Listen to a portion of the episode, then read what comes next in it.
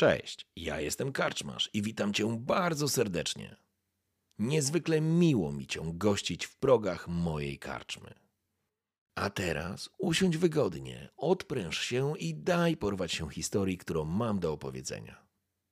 A jeśli spodoba Ci się to, co usłyszysz, zawsze możesz rozważyć wsparcie mnie za pomocą patronite.pl. Link znajdziesz w opisie. Życzę miłego słuchania. Oby nam się! I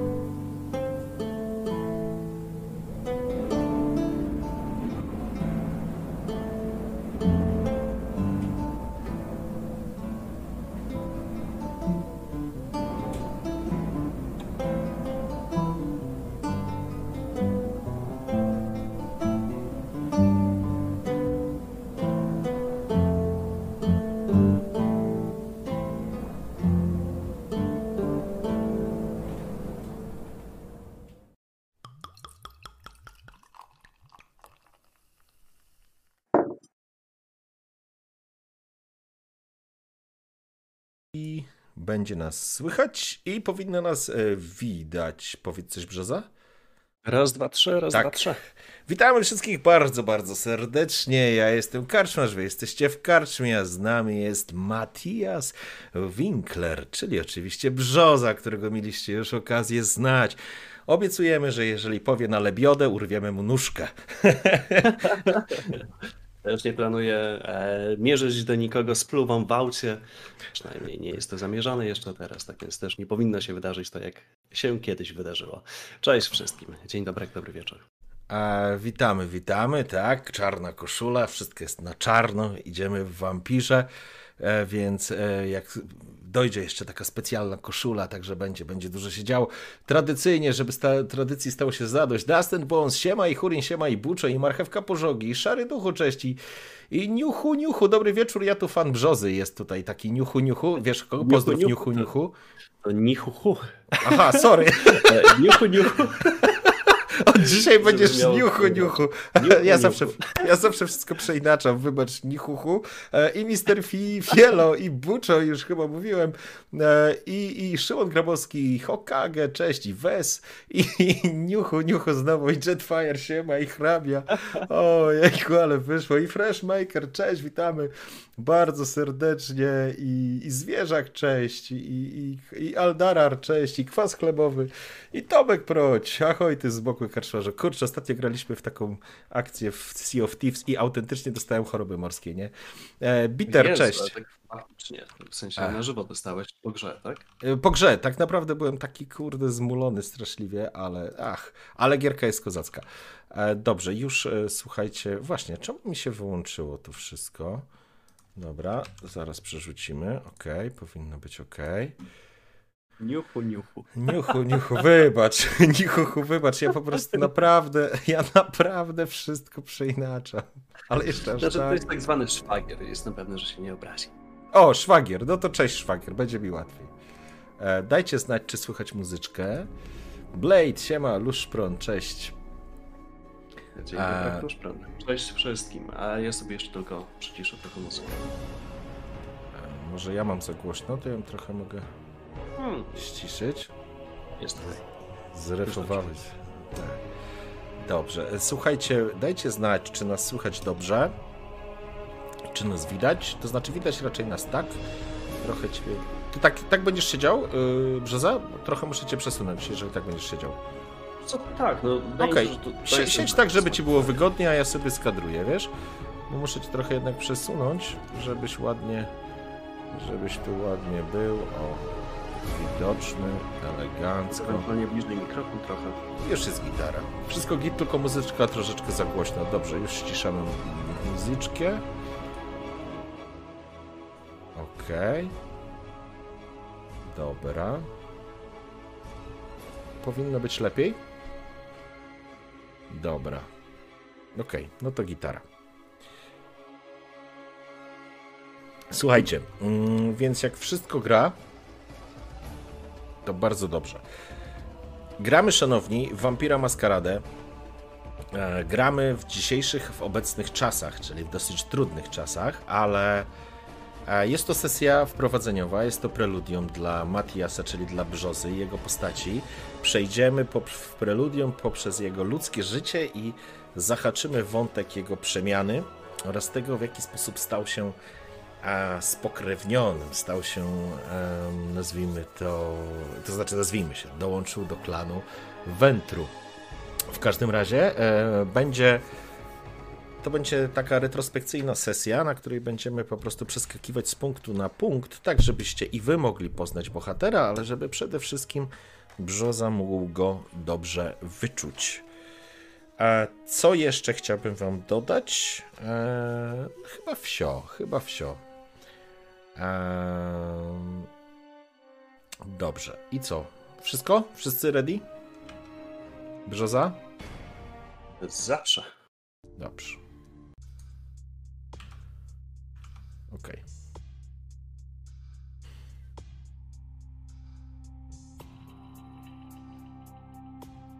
Matthias Winkler ma 35 lat. Ja chciałbym, żebyś go najpierw opisał. Jestem najbardziej stereotypowym facetem pracującym w korporacji, jakiego możecie sobie wyobrazić. E, zazwyczaj codziennie zakładam garnitur, mam e, krótkie włosy, e, jasne. Można powiedzieć, że taki minimalnie ciemniejszy blond, aczkolwiek jest to dalej jakby wpasowujący się w ten e, schemat typowego człowieka, którego widzicie na każdej reklamie stoka, jeśli wpiszecie sobie korposzczur na przykład. E, dosyć wysoki, około podejrzewam, że 1,85 m, e, oczy brązowe, garnitur, koszula, jeśli nie garnitur do pracy, faktycznie e, może jakieś e, jednolite kolorowo jeansy, plus koszula zazwyczaj e, czarna. Pantofle, takie bardziej casualowe. Lat 35, jeszcze przypomnę. Winkler to moje nazwisko, Matias po, e, po moim imieniu tutaj Marcin zaproponował. Tak, przynajmniej nie będzie się mylić. W porządku.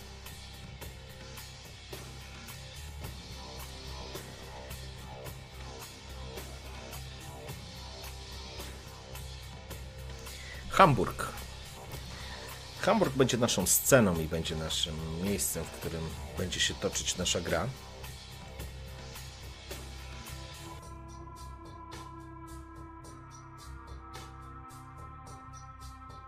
Siedzisz w potężnej sali pięknego apartamentowca. Jest głęboka noc. Ręce ci drżą. Twój nieskazitelny garnitur jest pogięty, poszarpany. Spoglądasz w duże, dwuskrzydłowe, drewniane drzwi. To całe pomieszczenie miesza ze sobą style. Jest nowoczesne, wypełnione nowoczesnym sprzętem, kamerami, ekranami, ale zarazem znajduje się tu cała masa antyków, starych kredensów, potężnego stołu z marmurowym blatem, wielu krzeseł, które są wzdłuż tych stołów porozkładane. Czekasz w poczekalni. Czekasz na pierwsze spotkanie z księciem Hamburga, Noachem Mansfeldem. Nie tak miało to wyglądać, drogi Matiasie. Nie tak wyobrażałeś sobie spotkanie z księciem Hamburga. Nie do tego przygotowywała cię Wera. Nie tak to wszystko miało wyglądać. Czy Matias pali papierosy? Pali papierosy. W porządku. Więc potężna, kryształowa papierośnica na niewielkim stoliku obok ciebie wypełniona jest już papierosami, właściwie kiepami, krótko mówiąc. Gasisz i zapalasz jeden od drugiego. Masz wrażenie, że jesteś tu sam, ale wiesz, że ten budynek żyje. Wiesz, że Noa za chwileczkę cię przyjmie na audiencję. Wiesz, co to oznacza. Nie jesteś oficjalnie zaakceptowany przez księcia. Twoja matka miała cię przedstawić. Miała. Zaciągasz się papierosem. Oświetla twoją już bladą twarz. Niewielka lampka w rogu rozświetla półmrok, a gdzieś tam ekrany po drugiej stronie pomieszczenia wyświetlają ciąg wiadomości nadawanych przez lokalne stacje. Jak do tego doszło?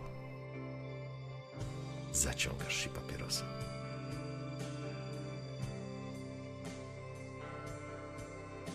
Hamburg. To było miasto.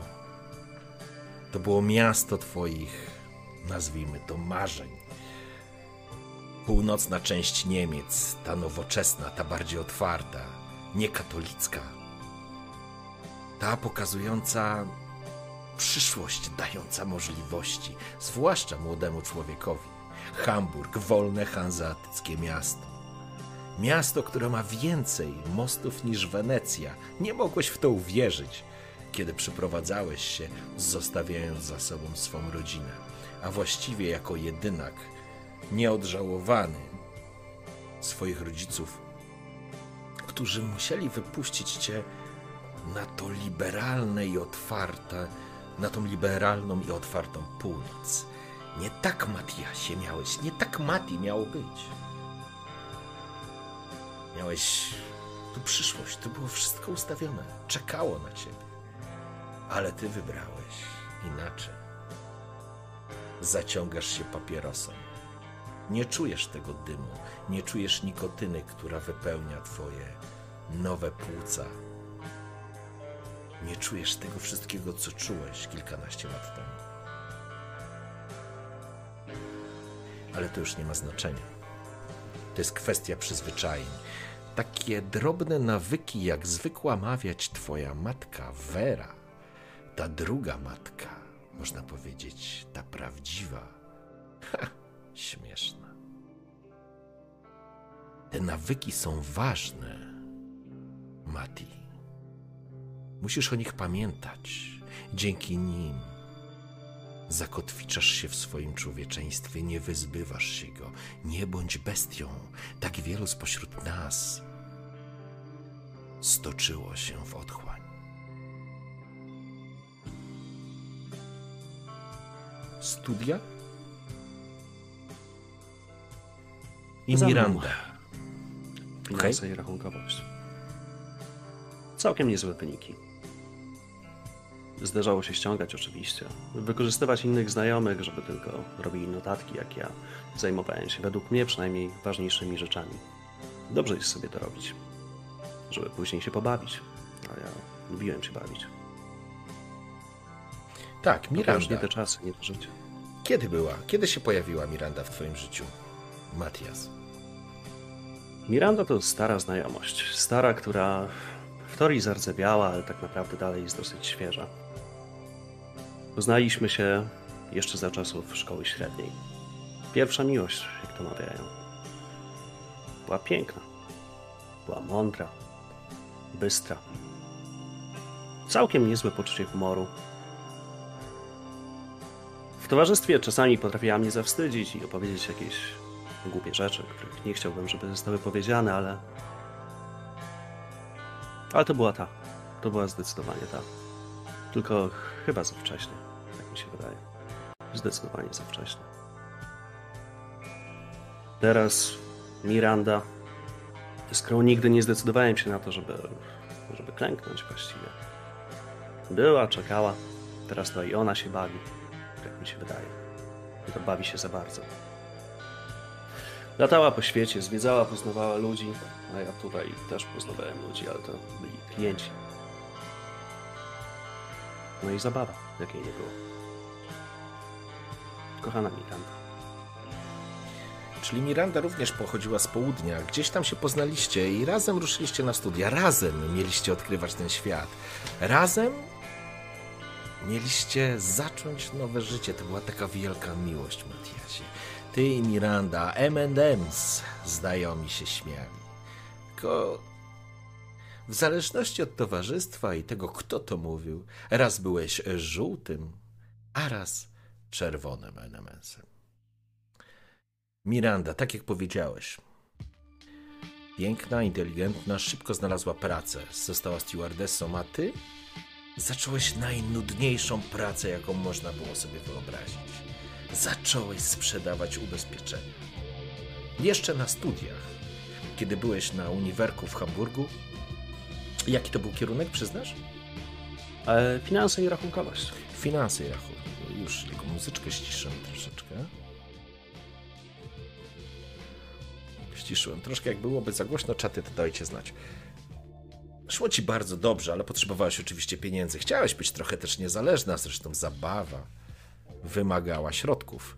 Szybko znalazłeś praktyki, w których mogłeś rozpocząć pracę i zacząć zarabiać pierwsze własne, całkiem porządne euro, które umożliwiało ci życie według własnych zasad.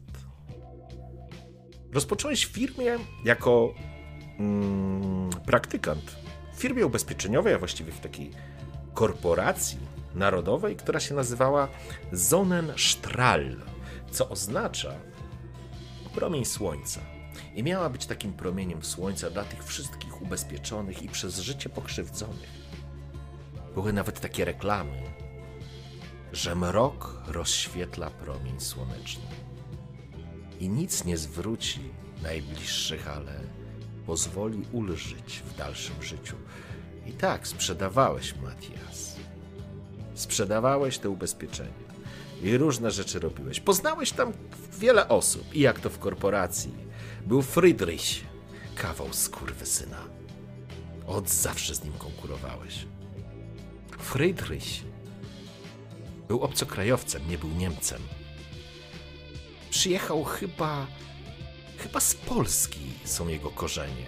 Ale wiesz, Polaczki, które przyjeżdżały do Niemiec, szybko się aklimatyzowały, zapominali szybciej swoich korzeni, niż uczyli się języka. I Fryderyk stał się Frydrisiem. I Frydryś strasznie cię nienawidził. Nienawidził, bo z tobą, bo z tobą konkurował o wszystko. A chyba twoim przełożonym nawet było to na rękę. W końcu, na koniec dnia liczyły się słupki. Frydryś był kutasem, nazwijmy rzeczy po imieniu. Ale był również Klaus. Powiedz coś o Klausie. Klaus pracował dłużej niż ja. Okej? Tak naprawdę to jak dołączyłem do Sonnenstrahl, to on prowadził mi szkolenie, to pierwsze.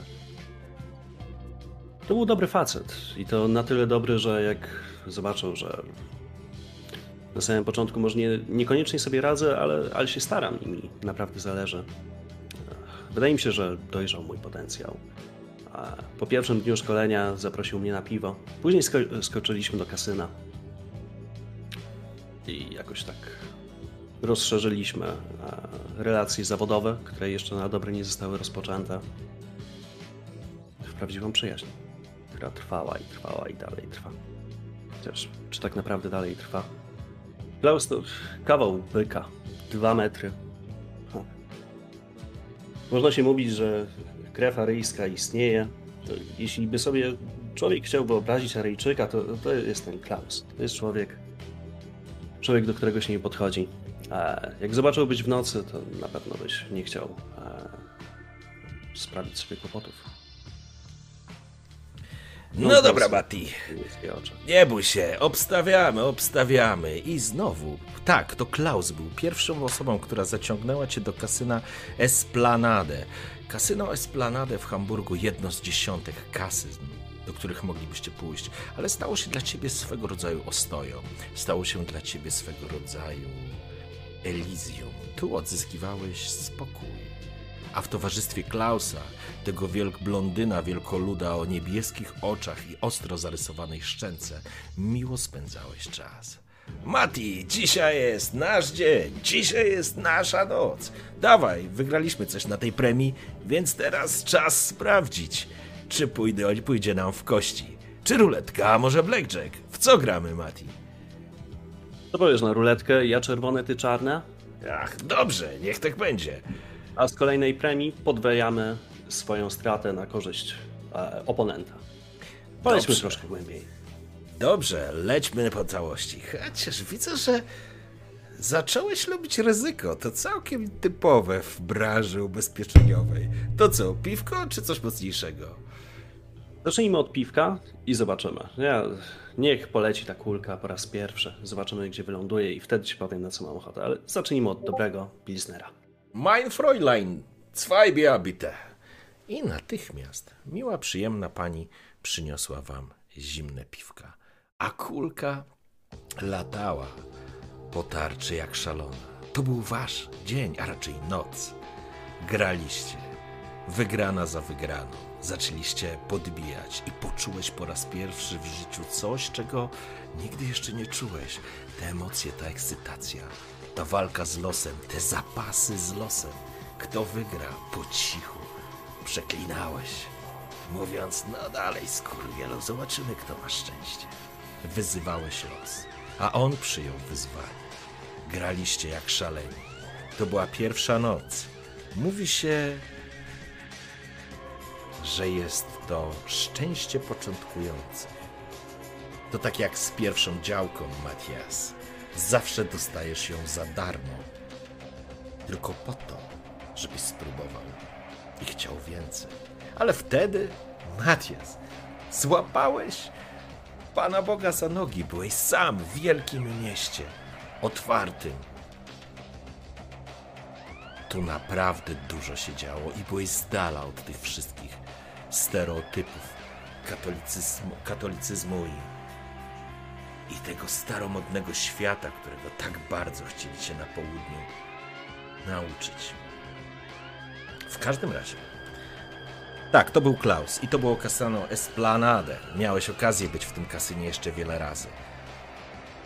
Później już nie było ci potrzebne towarzystwo. Sam potrafiłeś tam trafiać i grać do upadłego całe noce. Raz wygrywałeś, raz przegrywałeś. A później Miranda i znowu krzyki, znowu awantura. Co ty robisz? Dlaczego to robisz? Po co? Na co? Jesteś głupcem, to nie zabawa. Nie mogła tego zrozumieć, bo ty mierzyłeś się z losem. Wyzwałeś los na pojedynek.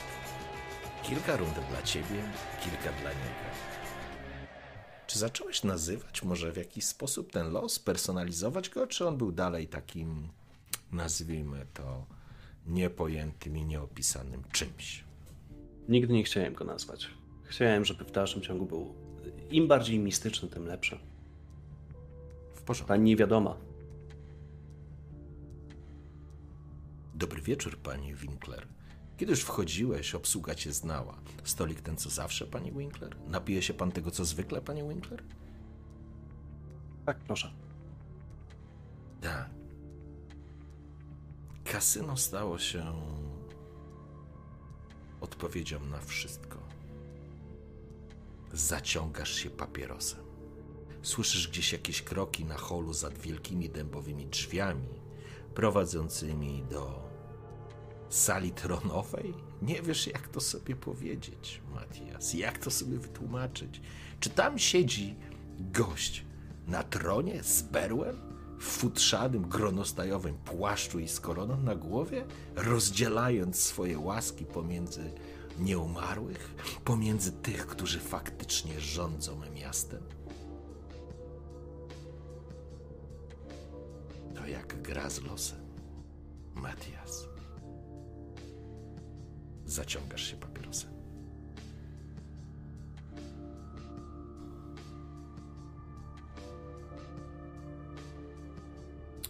Do tej pory nie wiesz, co było pierwsze.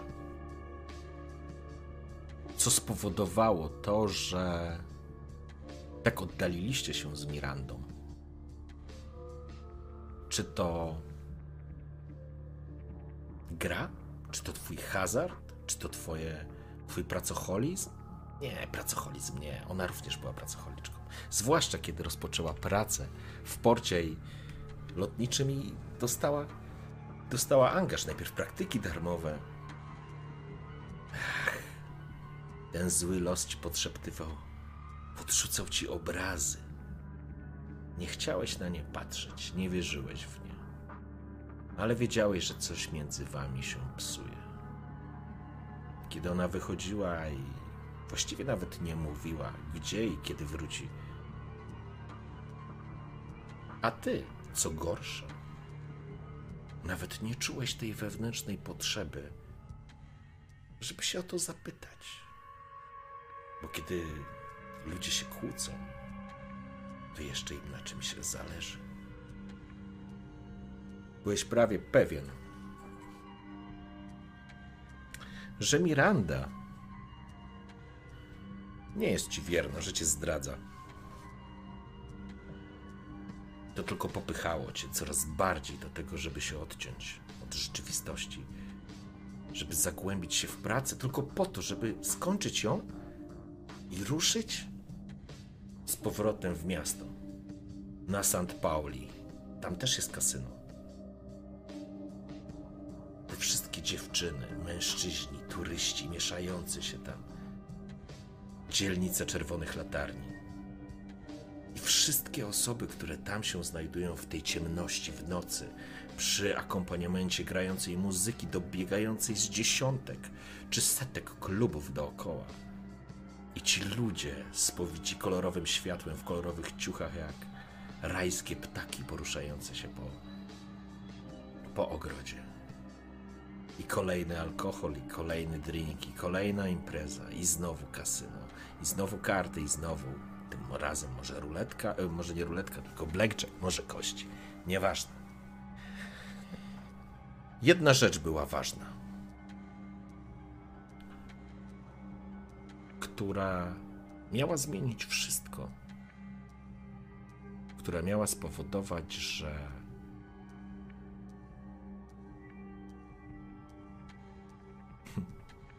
która mogła spowodować, że wszystko się znowu ułoży.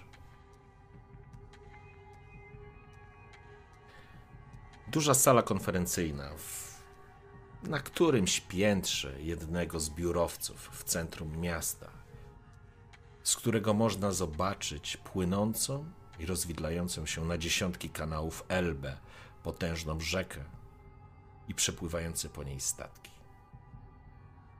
Duży stół konferencyjny, wielka plazma zawieszona, wyświetlająca jakieś słupki.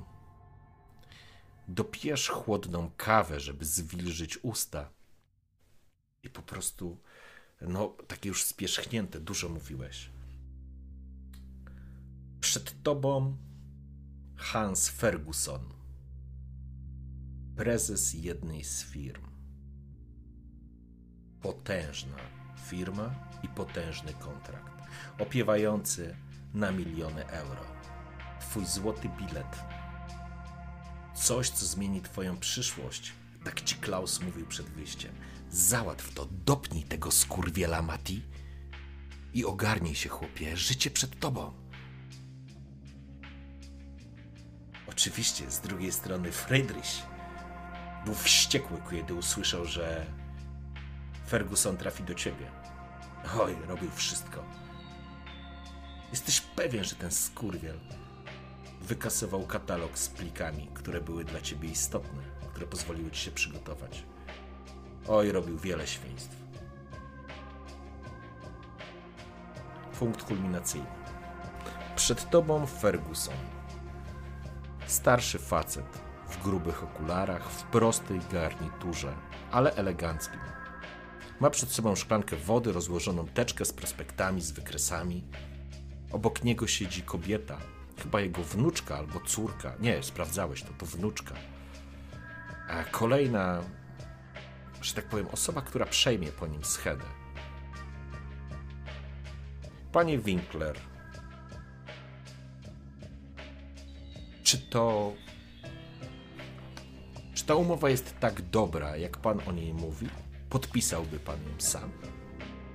Mężczyzna spogląda na ciebie. Panie Jesteś. Ferguson, przepraszam, że przerywam, ale Mhm. w życiu nie przyniósłbym papiera, którego sam bym nie podpisał. Tylko dlatego utrzymuję się w branży od ponad 15 lat. I tylko dlatego ja zostałem wysłany w to miejsce. Jest pan poważnym, dojrzałym mężczyzną. Jestem pewny, że los pana wnuczki może dalszej rodziny to jest priorytet. Zabezpieczenie firmy, która będzie spuścizną po pana tak naprawdę całej karierze. Przychodzę tutaj i jestem jak najbardziej poważny jak najbardziej szczery. Kontrakt jest do przeczytania. Śmiało można go wysłać prawnikom. Jest on w pełni wiążący.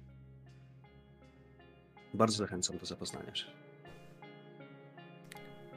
Mieliśmy okazję przyjrzeć się draftowi tej umowy. Wygląda bardzo obiecująco. Tak. Zamyślił się. A ty wiesz, Mati, że go masz. Wiesz, że masz ten kontrakt, ale wyobraź sobie, że masz go na 100%. To jest coś, co masz. Ale możesz przepchnąć opcje dodatkowe w ramach tego kontraktu, co spowoduje, że podpiszesz ten kontrakt, wyobraź sobie, na 125%. Moje pytanie brzmi, czy zaryzykujesz? Bo jeśli ci się nie uda, to podpiszesz ten kontrakt. Wiesz, że czujesz się na tyle pewnie, jesteś już na tyle doświadczonym sprzedawcą, że wiesz, że on się nie wycofa. Ale jeżeli, jeżeli potknie ci się noga, to spowodujesz, że ten kontrakt zostanie podpisany bez pakietu rozszerzającego, który już udało ci się wepchnąć i zamknąć ten deal na 100%. To znaczy, że go zapchniesz, zamkniesz na powiedzmy 85% tego, co już masz. Pytanie do ciebie. W ułamku sekundy w moich myślach pojawia się to pytanie. No i zimna kalkulacja. 85% czy 125. Mniej do stracenia, więcej do zyskania. I tak wygram. I tak wygram to 85. Patrzę na niego jeszcze raz. Czy jestem w stanie cokolwiek wyczytać?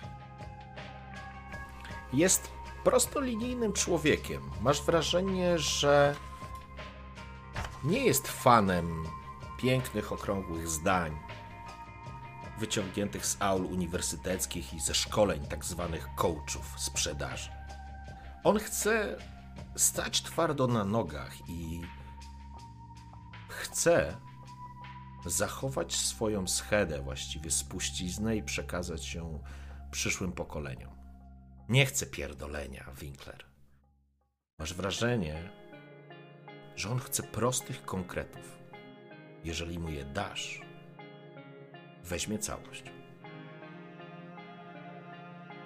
Jeszcze zapytam, na ile lat rozpisany jest ten kontrakt, jeśli chodzi o współpracę? Przyjmijmy, że dekadę. 10 lat.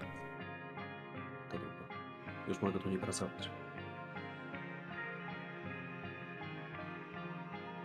Korci.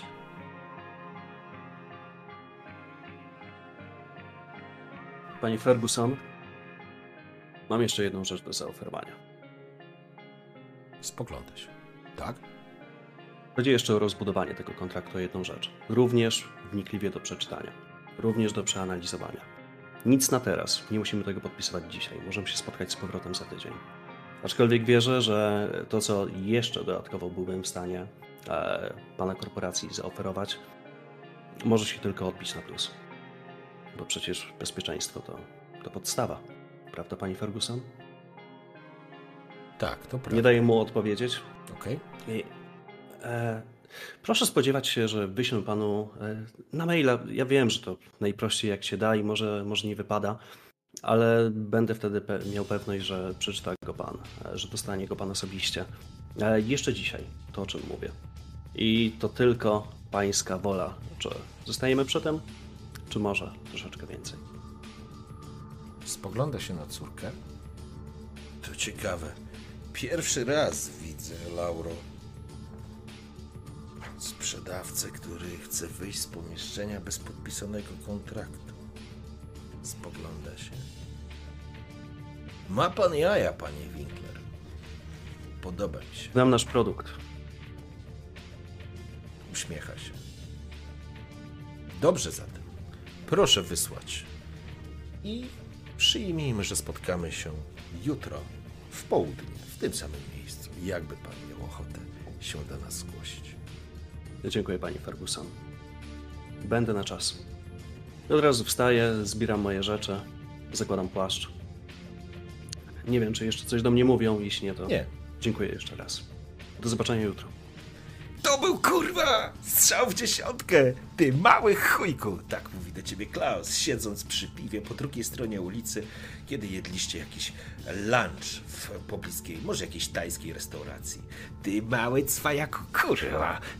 Uczeń przerósł mistrza, klepie cię w ramię, wiesz, facet jest zwalisty, potężny, ale nie tłusty, jest po prostu potężnie zbudowany. Kurwa, a temu w Hydrysiowi oczy mało nie wyszły z orbit, a się kurwa mało nie odławił. Co za kutas, co za kutas, ale jesteś gość, ale jesteś gość. Jebać Friedricha, napijmy się, Klaus. To Dokładnie. i twoje decyzje. Zdrówko! Wypijacie po kufelku. To był dobry dzień. Wysłałeś faktycznie materiał. Jesteś przekonany, że to jest kwestia, że to była kwestia tak naprawdę formalność. Zaryzykowałeś dużo.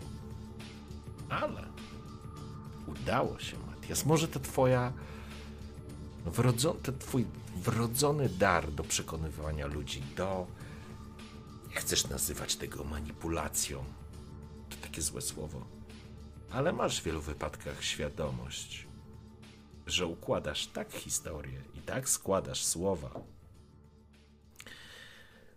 że nie zostawiasz ludziom wyboru, a nawet jeśli zostawiasz, to drzwi, które prowadzą do niego, są drzwiami z tabliczką, na którym widnieje nazwisko Winkler.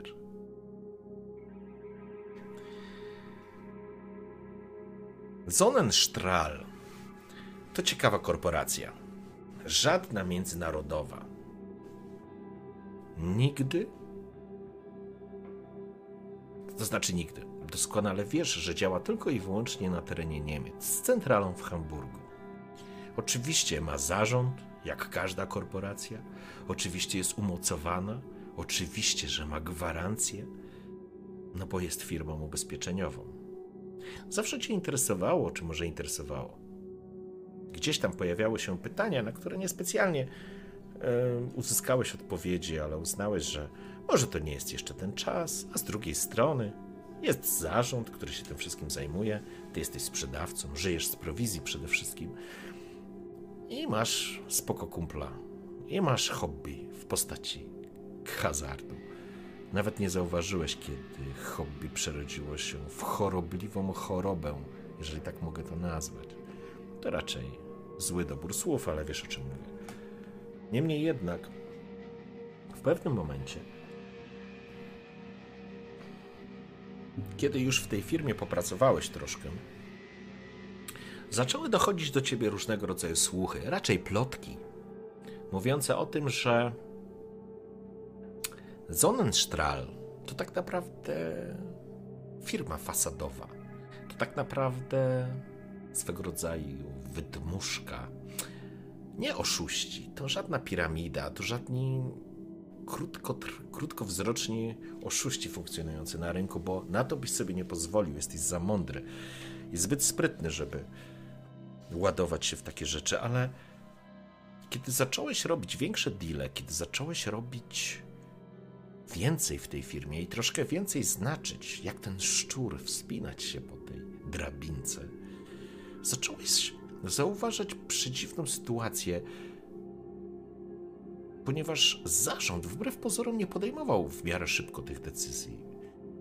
Mógłbyś rzec, że nawet je przeciągał, co tylko upewniało cię w przekonaniu, że nie zarząd ostatecznie podejmuje decyzje.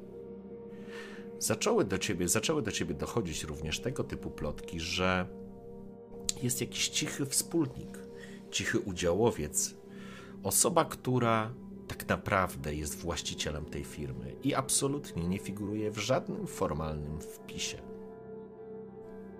I zacząłeś się zastanawiać, kim musi być osoba, która zawierza miliony euro grupie ludzi i wierzy albo wie,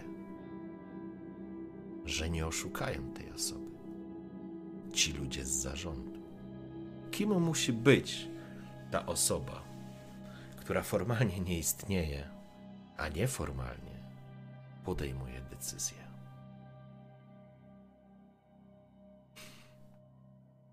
Kiedy dopiąłeś deal z Fergusonem, na drugi dzień, w południe spotkałeś się znowu w jego biurowcu. Kiedy wyniosłeś już podpisaną umowę w teczce. Wiedziałeś, że świat należy do ciebie, Matias. Teraz wszystko się ułoży. Teraz wrócisz jako zdobywca do domu. Zaimponujesz Mirandzie. Może ci się tylko wydawało. Nigdy nie miałeś żadnych dowodów, to tylko przypuszczenia. A może to twoja chorobliwa zazdrość? A może opary alkoholu, marihuany? A może te godziny spędzone w jaskiniach hazardu wypaczyły twoją wyobraźnię. Wróciłeś do firmy. Klaus oczywiście był pierwszy, który cię powitał, ale... Jest tam gdzieś Friedrich? Oczywiście. Pokazuję mu tak. Idę do Klausa. Masz wrażenie, że jakby bezgłośnie jego usta w, u, układają się w hasło wypierdalaj, ale to nie ma znaczenia. Klaus obejmuje cię, podnosi na open space, ludzie na was patrzą. On obraca, gratu- trzyma cię, podnosi cię z łatwością i obraca się, gratulując.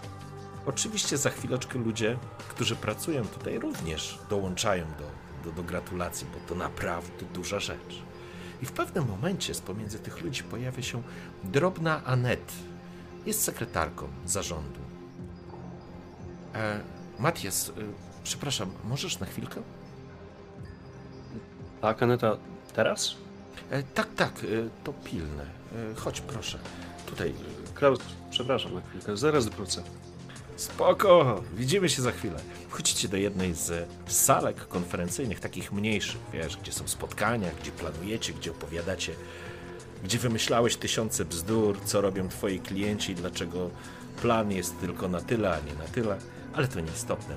Anet to urocza blondynka, spogląda się na ciebie trochę, zawsze sprawia wrażenie, jakby była trochę e, wystraszona.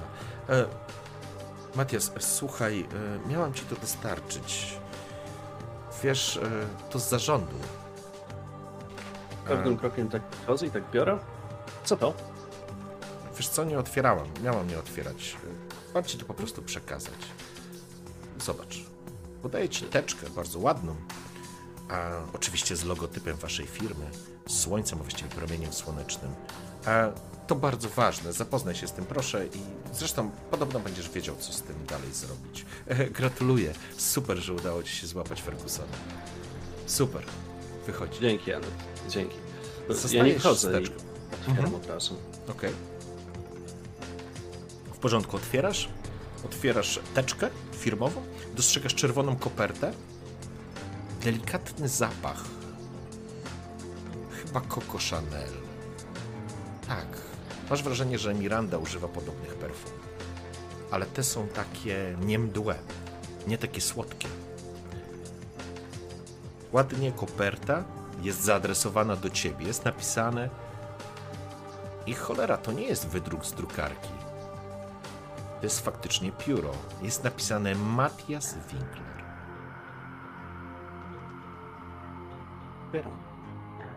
Otwierasz i wyciągasz z koperty list.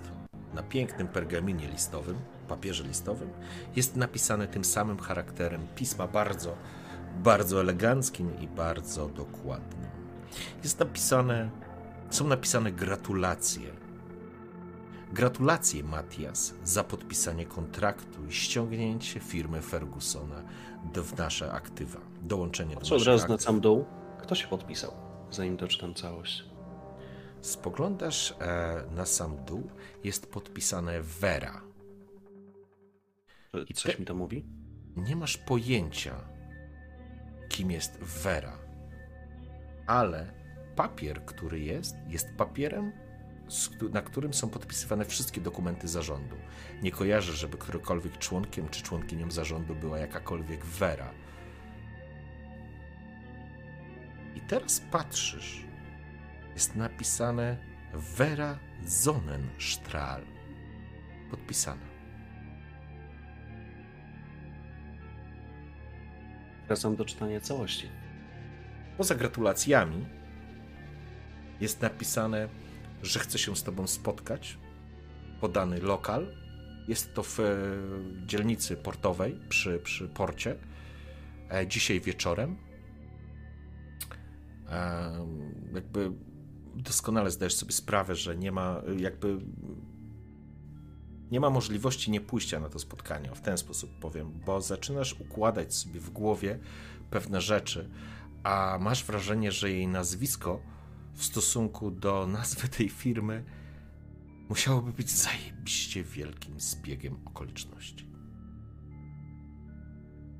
Oczywiście dopisek na samym końcu pod postscriptum jest zaznaczone czas dołączyć do pierwszej ligi.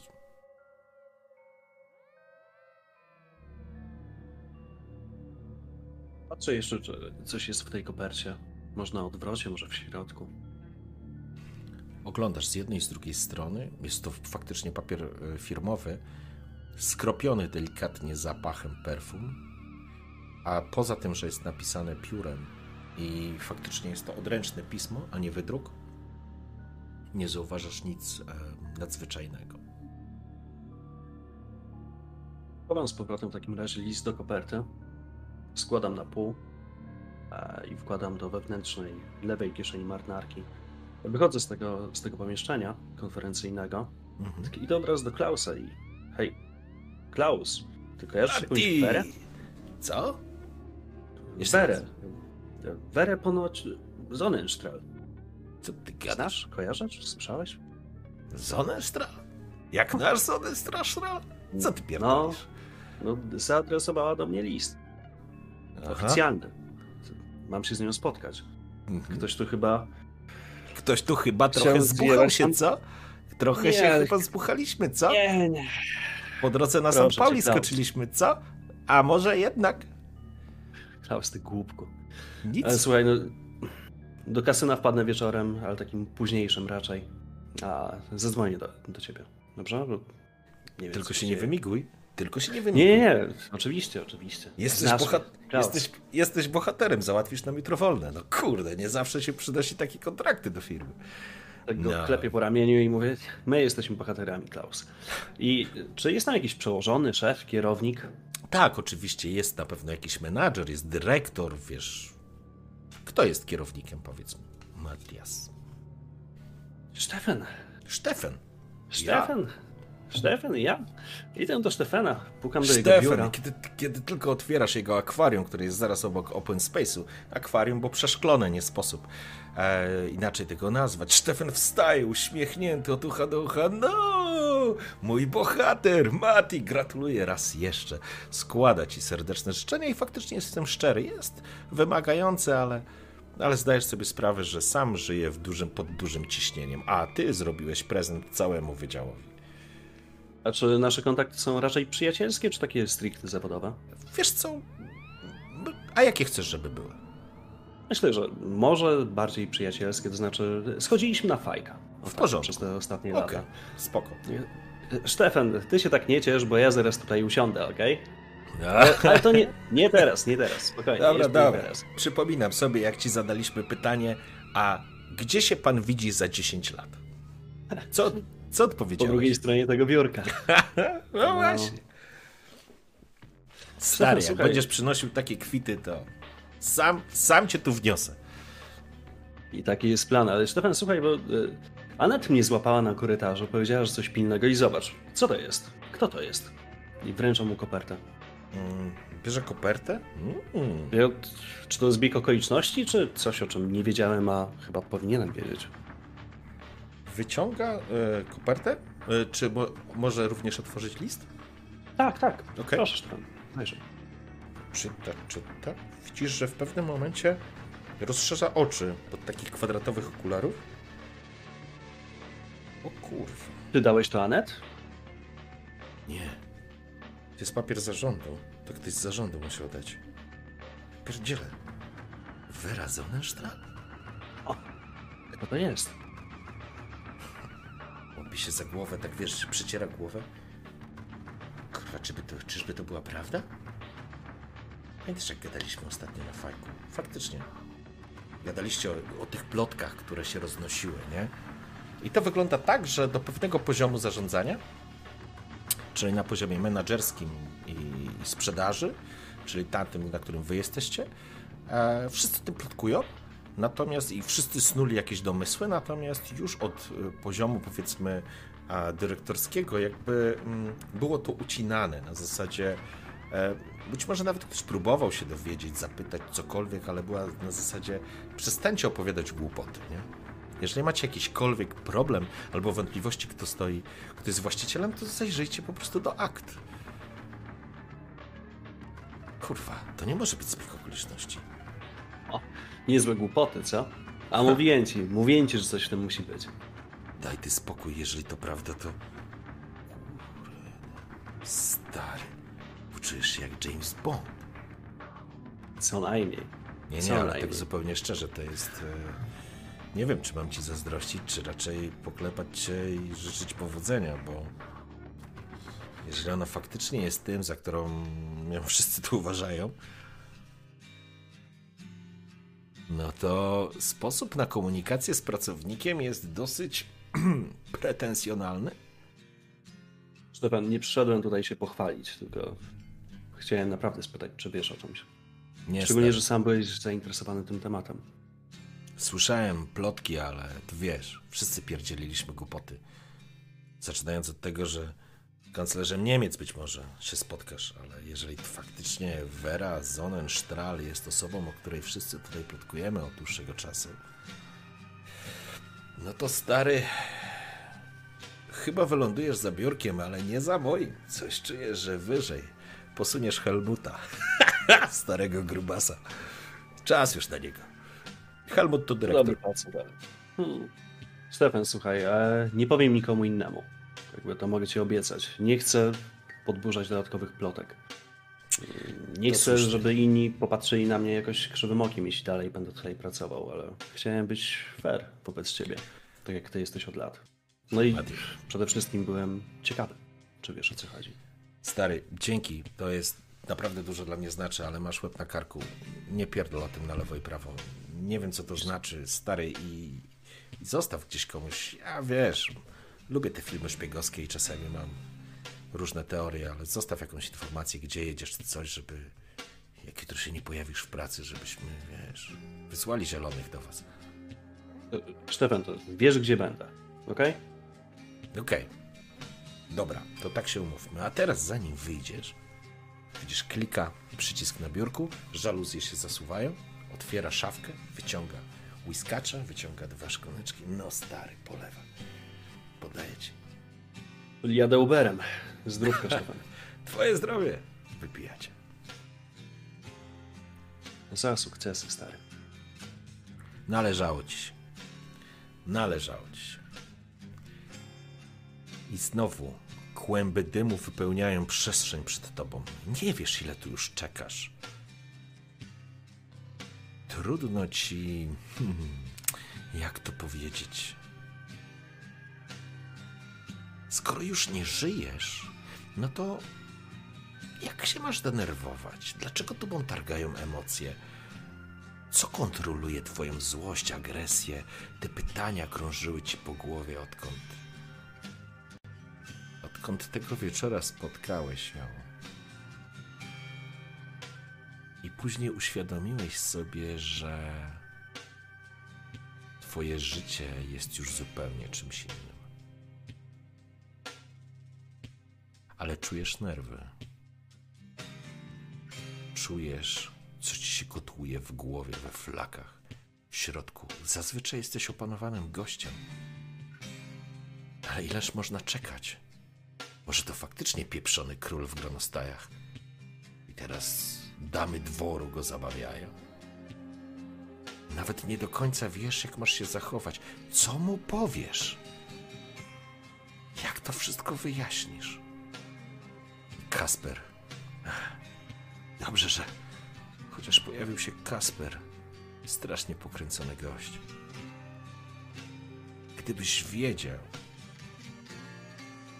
do czego będzie prowadzić spotkanie z Werą Sonnenstrahl, może nigdy byś się nie zdecydował na spotkanie w takiej modnej restauracji nad brzegiem Elby. Podawają tam super ryby, świeże. I wbrew całkowitej logice, fantastycznym daniem jest flądra z boczkiem. Nigdy w życiu byś się nie skusił na to. Bo jak można jeść rybę z mięsem? Ale to było genialne danie. Odpalasz kolejnego papierosa. Wieczór, godzina 20.30. Restauracja, w której miałeś się spotkać. Przyjechałeś wcześniej. Przeszedłeś się pięknym deptakiem, to znaczy pięknym, długim deptakiem wzdłuż Elby. Cała masa różnego rodzaju jednostek pływających, zacumowanych, przepływających, a tam dalej, bardziej na północ, potężne kontenerowce. Gdzieś przed tobą, po lewej stronie, wiesz, że zacumowany jest stary ubot, który pełni funkcję muzeum.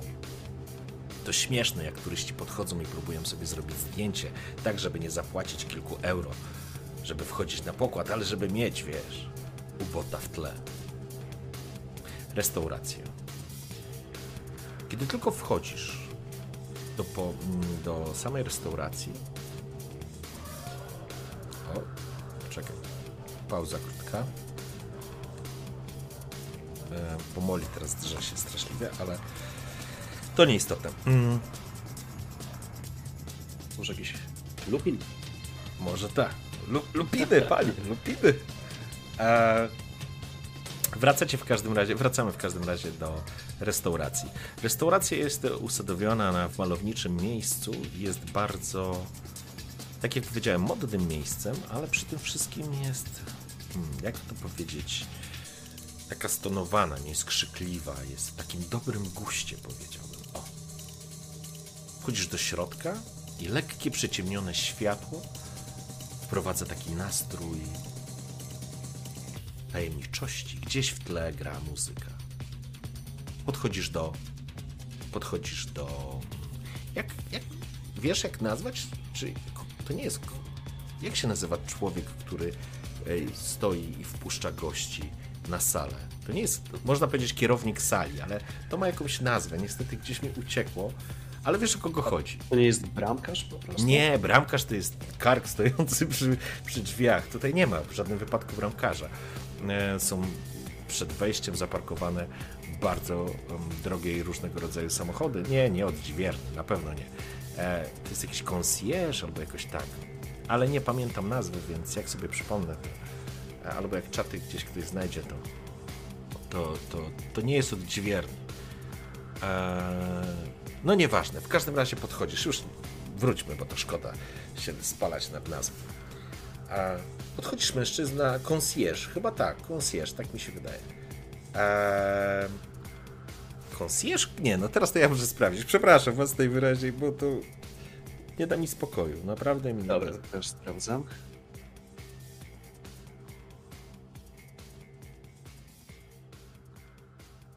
Concierge to jest dozorca domu i odźwierny w kamienicach i hotelach. Dobra, to, to już nieważne. W każdym razie stoi człowiek, przy kontuarze e, ma otwarty notes, w którym wpisani są e, są rezerwacje, są wpisane. Podchodzisz. Dobry wieczór. W czym mogę pomóc? Dobry wieczór. E, moje nazwisko to Winkler. Matthias Winkler. Wierzę, że powinienem być na liście. Przerzuca kartkę.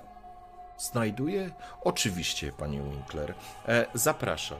E, tylko proszę tutaj, schodami do góry. E, tam jest e, miejsce pańskiego spotkania. Cała sala jest zarezerwowana, więc z pewnością kelner doprowadzi pana do stolika.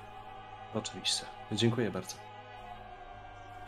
Mężczyzna skłania się, ty wchodzisz, zostawiasz dolną salę, przy której modnie ubrane panie i panowie delektują się super posiłkami. Wchodzisz po schodach, które prowadzą na piętro tutaj panuje hmm, atmosfera.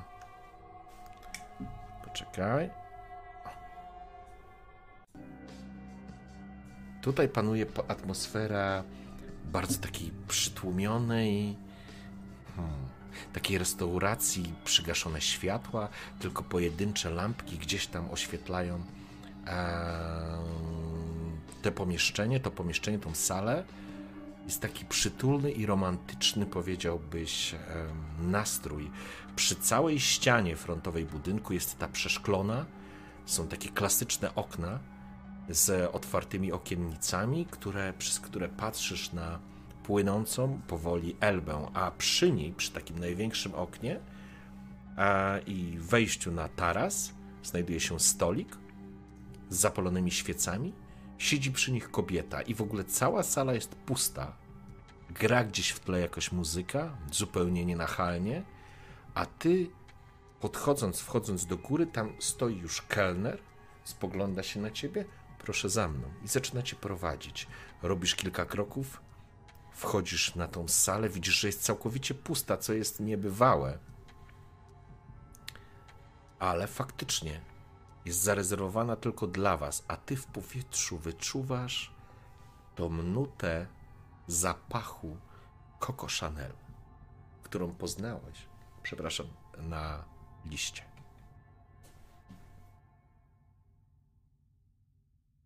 Jeszcze raz się rozglądam, upewniam, ale no, to chyba tutaj. Mężczyzna prowadzi cię Mm, prowadzi cię do tego stolika. Jest to jedynie, jedyny stolik, który jest zajęty i który ktokolwiek przy nim siedzi. Podchodzi do stolika, skłania się. Przed tobą siedzi, przy stoliku siedzi kobieta w wieczorowej sukni z dużym takim rozcięciem e, w sukni, pokazującą piękną figurę. Jest niezwykłej urody, a ty masz wrażenie, że stoisz naprzeciwko żywcem przeniesionej z lat 30. Marleny Dietrich. Nawet ta fryzura jest, e, włosy są tak uczepione, żeby w pewien sposób naśladowały, imitowały. Oczywiście to tylko gra pozorów, to tylko gra szczegółów. Kobieta spogląda się na ciebie i uśmiecha, podając ci dłoń. Oczywiście biorę ją delikatnie i całuję. W Miałeś wrażenie, że kobieta zmarzła. Dłoń jest nieco chłodna. Wskazuje ci, wskazuje ci miejsce naprzeciwko. Matthias Winkler, wschodząca gwiazda naszej firmy. Niezwykle mi miło się z Tobą spotkać.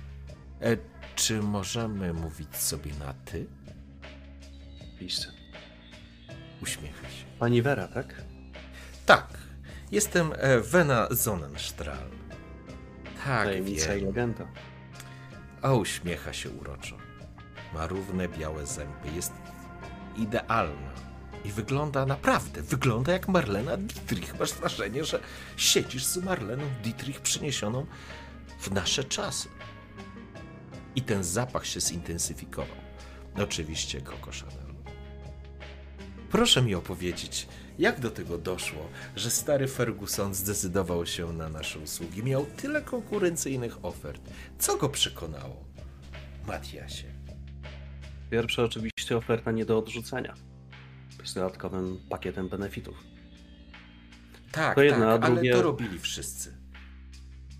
Co było Chyba kluczem? nikt, chyba nikt nie zwrócił uwagi na to, ile uwagi poświęca swojej rodzinie. Ile tak naprawdę ma lat. Że tak naprawdę to on nie dba już o to, co się będzie działo. A jedyne, na czym mu zależy, to zapewnienie stabilności, a właściwie nawet przepychu swojej wnuczce. Uśmiecha się uroczo. Rodzina. Rodzina i bezpieczeństwo. Volvo. Uśmiecha się. To prawda, rodzina jest najważniejsza, Matiasie. Brawo, brawo! Uderza delikatnie w dłonie. To niesamowite. Bardzo się cieszę, że ci się udało. Wiedziałam, że ci się uda. Wiedziałam, że jesteś jedyną osobą, której można powierzyć tą sprawę. Naprawdę się cieszę. Lubię, kiedy się nie mylę i kiedy mam rację. To takie kobiece, prawda? Uśmiecha się figlarnie. Jest kobietą. Hmm, zaczynasz zastanawiać się przez chwilę. Jej nienaganny wygląd, maniery, sposób ubrania, figura, twarz. Dałbyś jej ze 30 parę lat. Więc myślę, że w tamtej sytuacji, mm, kiedy się spotkaliście, myślę, że troszeczkę od ciebie starsza, albo mniej więcej w twoim wieku. No bo ty masz 35, teraz to powiedzmy było e, chwilę temu, no to tak, troszkę młodsza od ciebie, ale jest ewidentnie kobietą i nie jest podlotkiem, nie jest dziewczynką, nie jest seksbombą.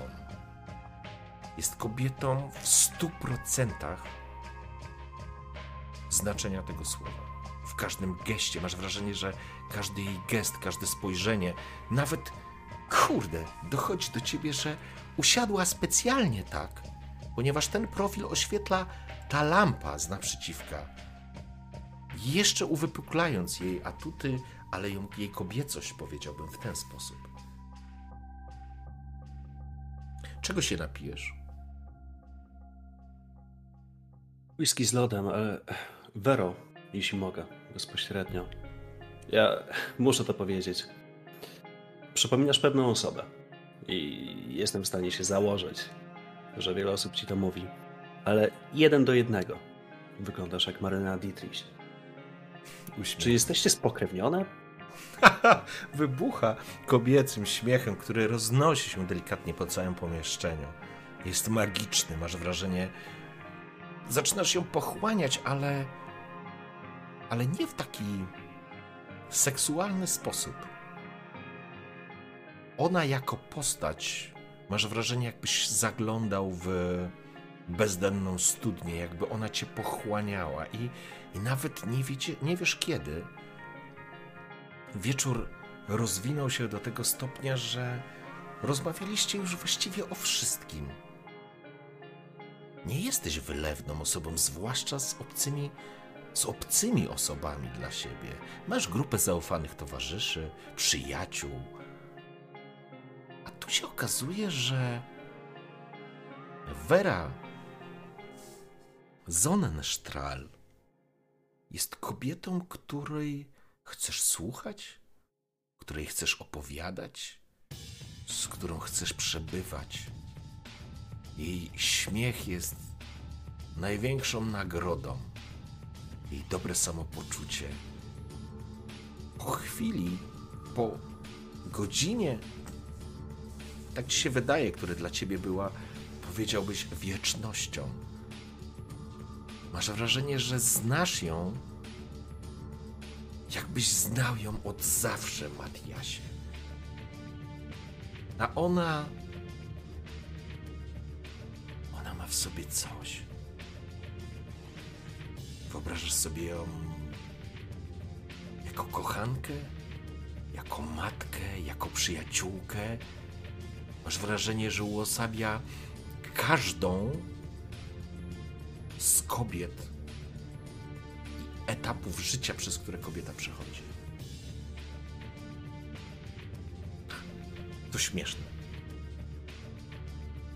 Ale Masz wrażenie, jakbyś chciał przy niej spędzić resztę swojego życia w każdej możliwej formule. Czas płynie, nie wiesz kiedy, coś zostało podane do jedzenia. To nieistotne. Może ta cholerna flądra z boczkiem, może mało wyrafinowane danie, jak na tak fantastyczny wieczór, ale Vera Sonnenstrahl, bo to ona ci powiedziała o tym posiłku, o tej rybie o tym daniu i byłeś zaskoczony, że taka kobieta może jeść po prostu flądrę z boczkiem. Bogowie! Właśnie, jesteś wierzący, Matias? To ciekawe pytanie. Nie, nie, nie.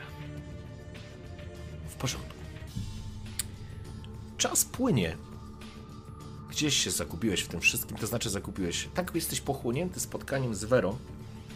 Tak jak powiedziałem, Rozmowa szybko odeszła, chociaż nawet nie od zawodowych rzeczy.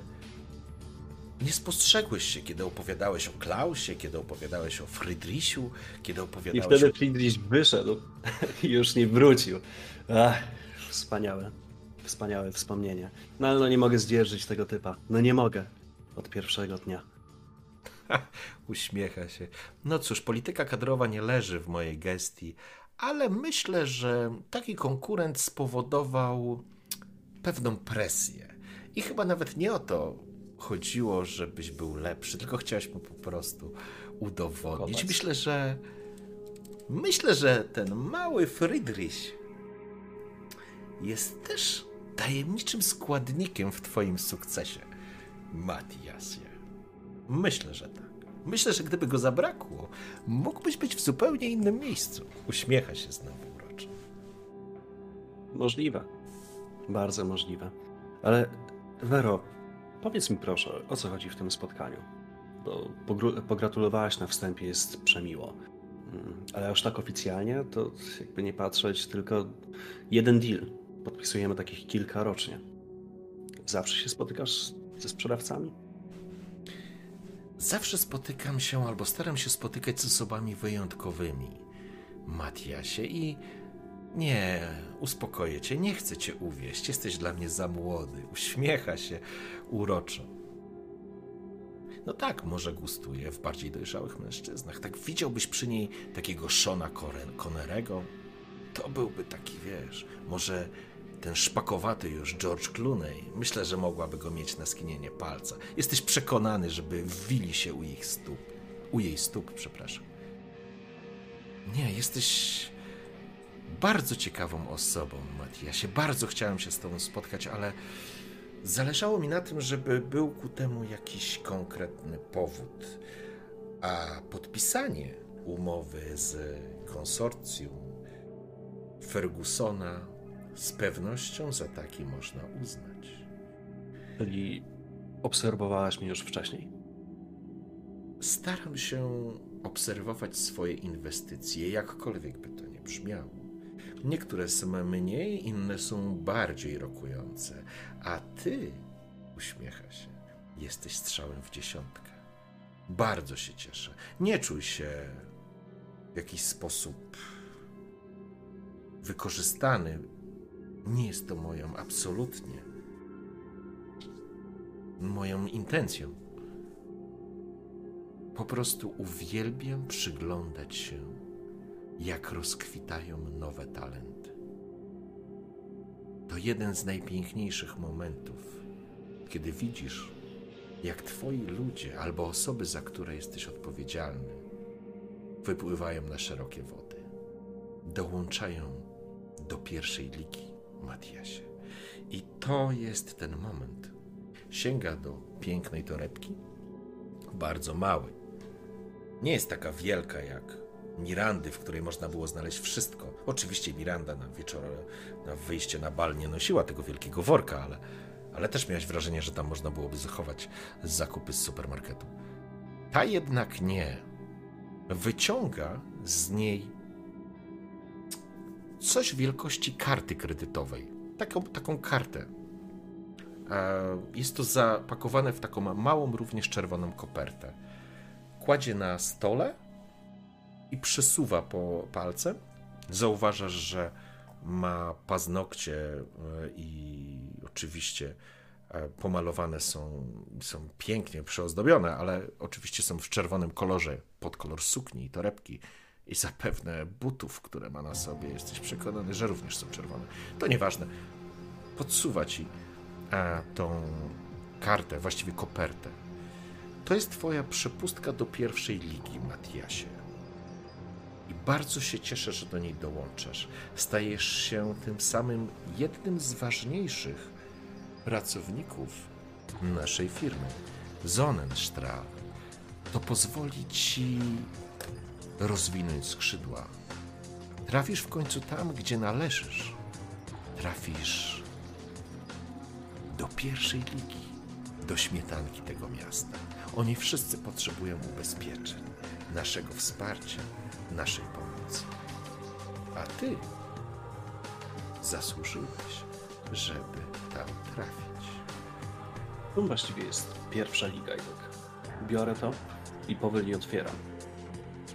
Pierwsza liga uśmiecha się i spogląda w dal, gdzieś na rzekę, na Elbę.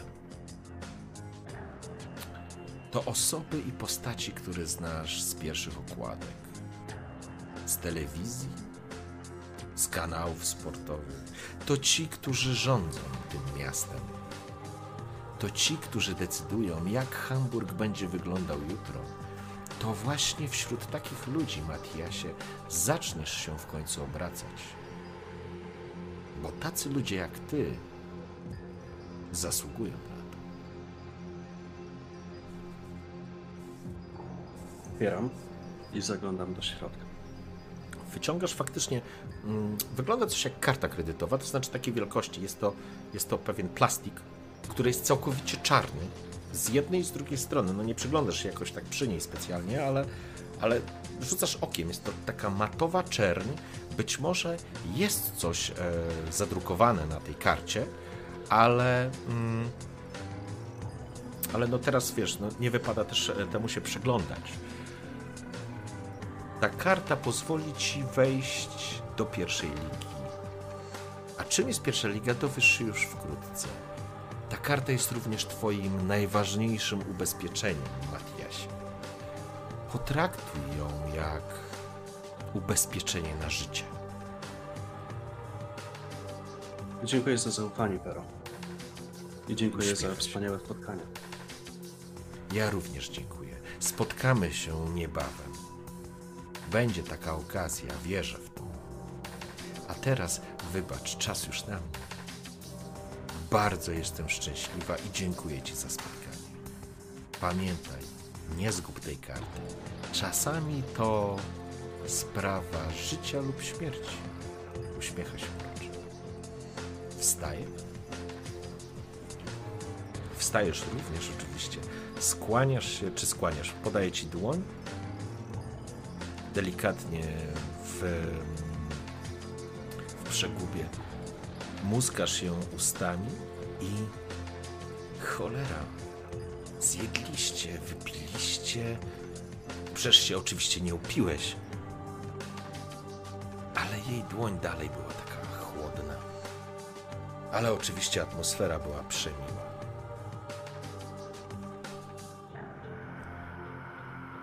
Kłęby dymu wypuszczasz z płuc. Nie wiesz, który to już papieros. Jaką markę palisz? Marlboro. Okej. Zaciągasz się. Trzymasz w ręku. To zabawne.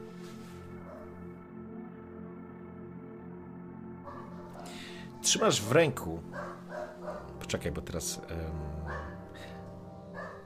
Kurde, Moli słyszysz, nie? Sorry.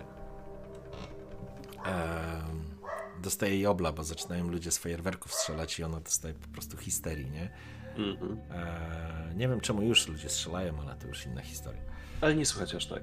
Ten Okej. mikrofon nie wyłapuje u ciebie. No to dobrze, to się cieszę. W każdym razie.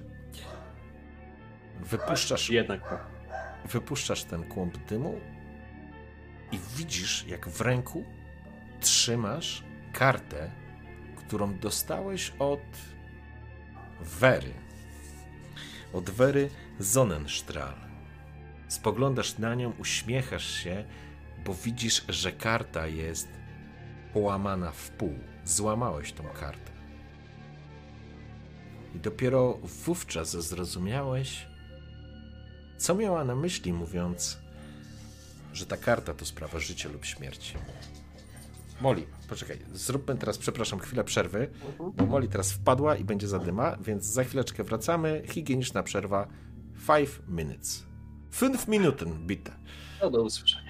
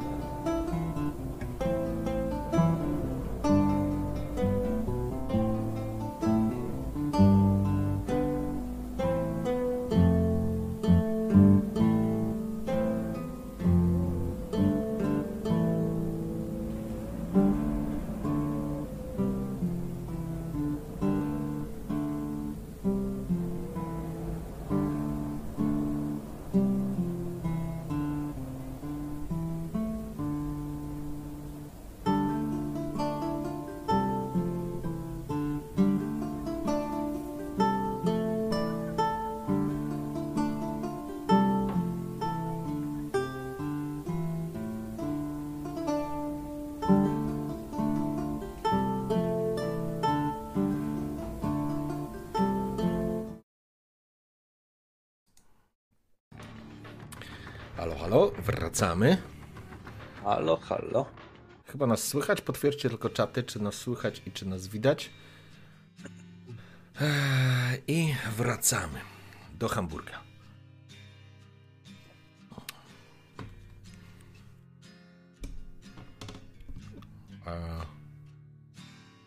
Halo? Dajcie znać. Wydaje mi się, że jest git, bo chyba wszystko widzę, że działa. Słychać, dobra. To wracamy. Poprawię koszulę, bo to skoro założyłem. Ja taki niewyględny t-shirt, ale nic nie mówiłeś, kurczę. Nie, bo to wampir, to wiesz. Dobra, wracamy. E, mm. tak. Spoglądasz na tą połamaną kartę, jakby rozumiąc e, ironię i żart Wery, która, która w pewien sposób się zabawiła. No, sprawiła ci takiego psikusa, bo bo faktycznie karta była kluczowa. Jakby przewidziała to wszystko. To był dla ciebie bardzo ważny czas, Matias. Świat leżał u twych stóp. Byłeś przekonany, że wszystko jest przed tobą. Że wszystko może się jeszcze ułożyć. Że. że dopiero teraz rozpoczynasz tak naprawdę życie. I wtedy, kiedy wracałeś z nad i wracałeś z portu, zajechałeś do domu. Żeby chociaż przez chwilę, żeby chociaż przez chwilę porozmawiać i może trochę się pochwalić, może trochę pokazać Mirandzie, że że stać cię na naprawdę wszystko. Wchodzisz do siebie do domu. Jest to jeden z apartamentów. Jeszcze niezbyt takich w najlepszej dzielnicy, ale duży przedpokój, łazienka, dwa pokoje, jeden salon, jedna, jedna, jedna sypialnia. Mirandy nie ma. Chyba Chyba ci umknęło, że. że jest w pracy, że poleciała. Być może teraz jest w podróży do. W, leci do Tokio, Nowego Jorku, do Delhi. Cholera wie.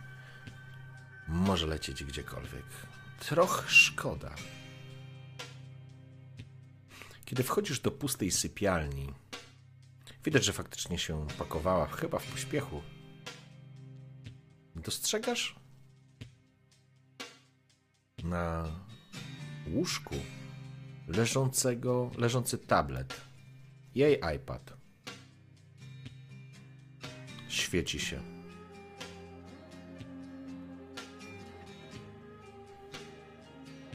Podchodzę, żeby go wyłączyć, żeby się nie rozładował, ale patrzę, co jest otwarte. Dostrzegasz kilka wiadomości, które doszły wyświetlają się na iPadzie, który jest niezablokowany. Spoglądasz i z zaskoczeniem dochodzi do ciebie, że ona nie mogła tego przeczytać, bo skoro jest w samolocie, to jest wyłączona, ale urządzenia są połączone.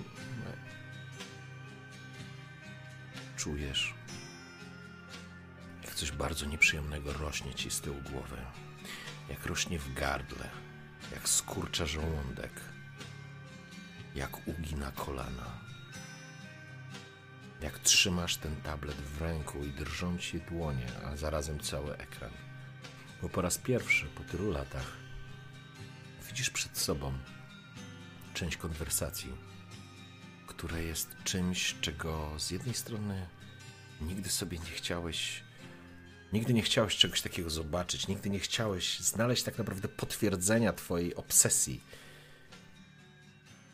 A z drugiej strony, w ramach tej obsesji wyczekiwałeś momentu, w którym będziesz mógł sobie powiedzieć, że nie oszalałeś. Widzisz część konwersacji, która potwierdza Twoje najgorsze obawy. chwili twojego największego triumfu. W chwili, gdy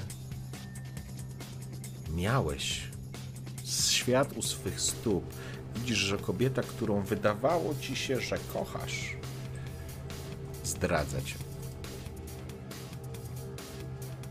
Dowiadujesz się o tym tylko dlatego, że w pośpiechu zapomniała spakować ten pierdolony iPad.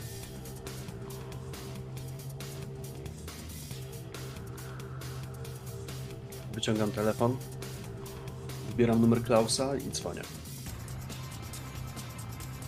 Klaus odbiera po chwili. Słyszysz w tle jakąś dziką muzykę. Mati! Stary, gdzie jesteś? Czekamy na ciebie. Ty, no właśnie skończyłem. E, dalej aktualna? No jasne, wpadaj, zaczynamy co? St. Pauli, czy od razu idziemy sprawdzić, czy kto z nas ma większe jaja, los czy my? Będę za pół godziny. W porządku, czekamy na ciebie.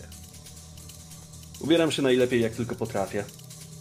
Nie blokuję tego, tego iPada, zerkam na niego za każdym razem jak przechodzę obok. Mhm. Używam najlepszych perfum, jakie posiadam. Myję zęby, otwieram lodówkę, piję setkę. Jest tam setka. Zamawiam Ubera i wychodzę z mieszkania. Wściekły. Zamykasz za sobą drzwi. Powiedziałbyś, że to. że to symboliczne było. Na wielu płaszczyznach. Ale kiedy wychodziłeś ze swojego mieszkania, nie miałeś pojęcia na ilu i jak bardzo. A później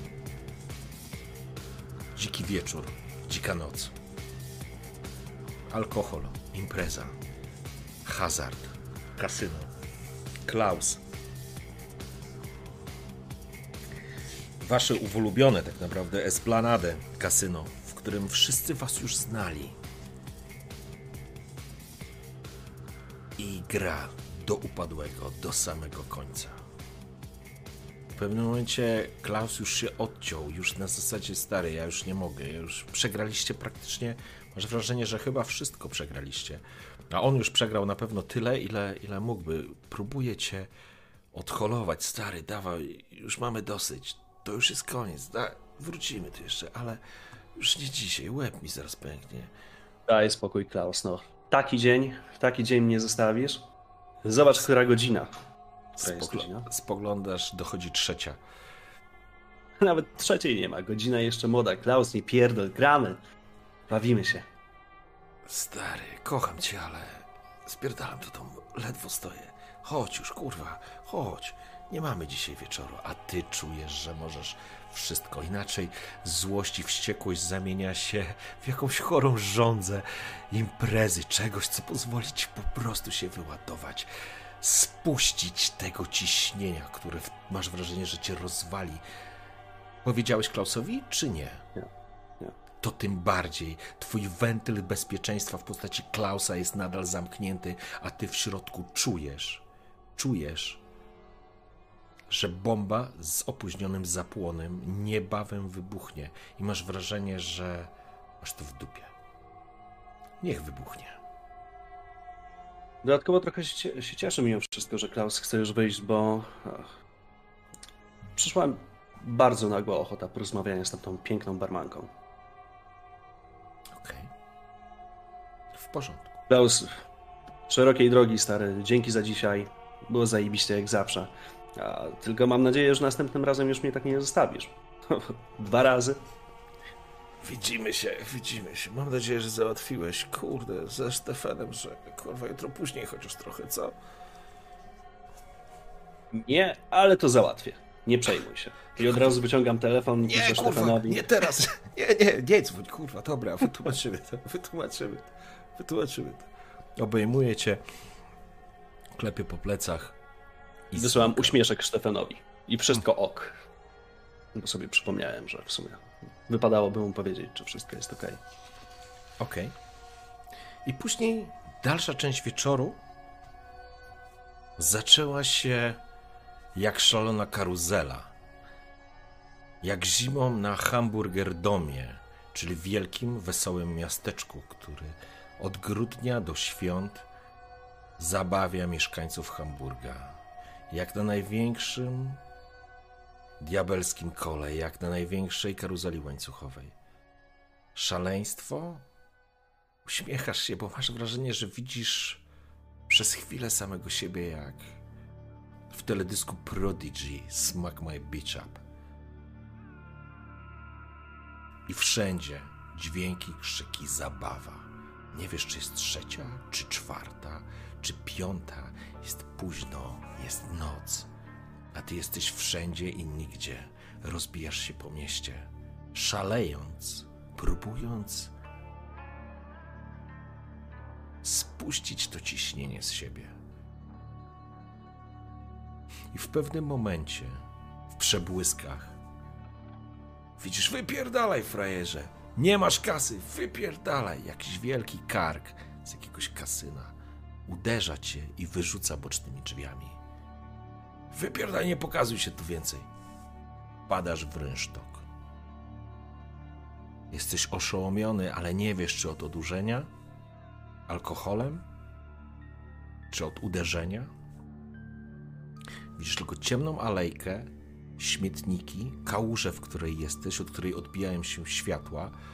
Jest druga połowa roku, więc noc jest długa. Jesteś półprzytomny. Ale mówię do siebie, jesteś kurwa pierdolonym zwycięzcą. Tak, Tak. zwycięzcą. W pewnym momencie do alejki wjeżdża samochód i oświetla ostrym światłem całą długość alejki. Oślepia cię, zasłaniasz, tak, zasłaniasz oczy. Drzwi się otwierają. Ktoś idzie. Słyszysz głos. Zabierz go ostrożnie. Jesteś przekonany, że to Marlena Dietrich po ciebie przyjechała. Tak. Patrzę się i tak, Oślepia cię światło, słyszysz tylko kroki zbliżające się. Jakiś mężczyzna pochyla się nad tobą, łapie cię, wiesz, za wsiarz, ale tak, wiesz, nie agresywnie, podnosi cię, to Marlena, prawda? nie komentuje. Mężczyzna w jakimś garniturze, Kurwa jeden do jednego. tak, Vera Marlena. Jeden. A? Nie widzisz tego, nie widzisz tego dokładnie, wszystko ci się rozmazuje. A potem mignięcie, otwarcie drzwi, duża limuzyna, ktoś cię wsadza do środka.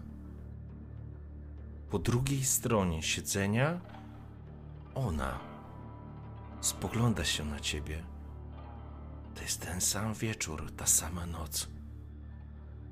Spoglądasz się na nią, trochę jakbyś chciał się uśmiechać. Jej oczy lśnią. Nienaturalnie lśnią. Spogląda się na ciebie. Nie będzie lepszej okazji.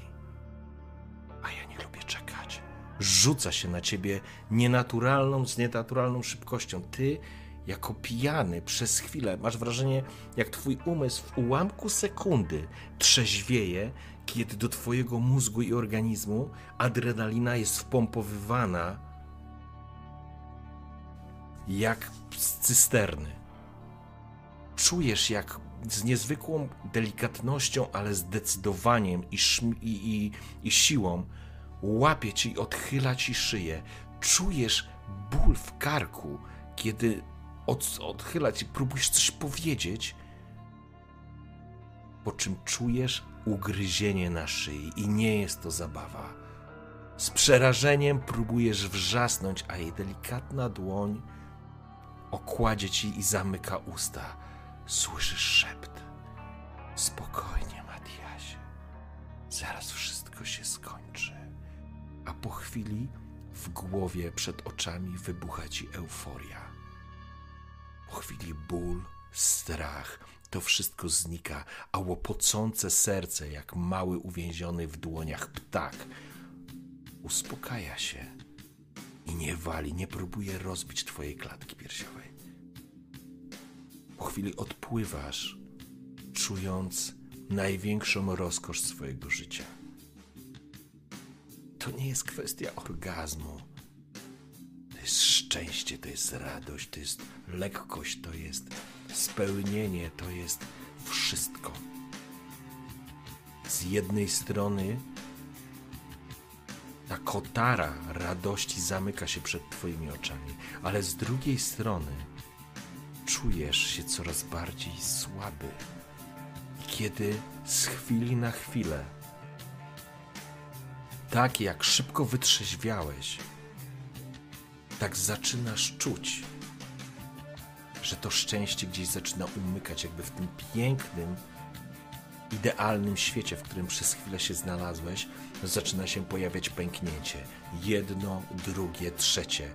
To świadomość, że umierasz, Matiasie, zaczyna się przybijać do ciebie. To świadomość tego, kim ona jest.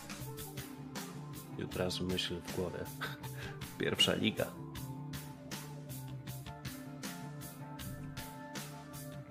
Ciemność zamyka się nad tobą. Jakbyś wpadł do akwenu o czarnej wodzie.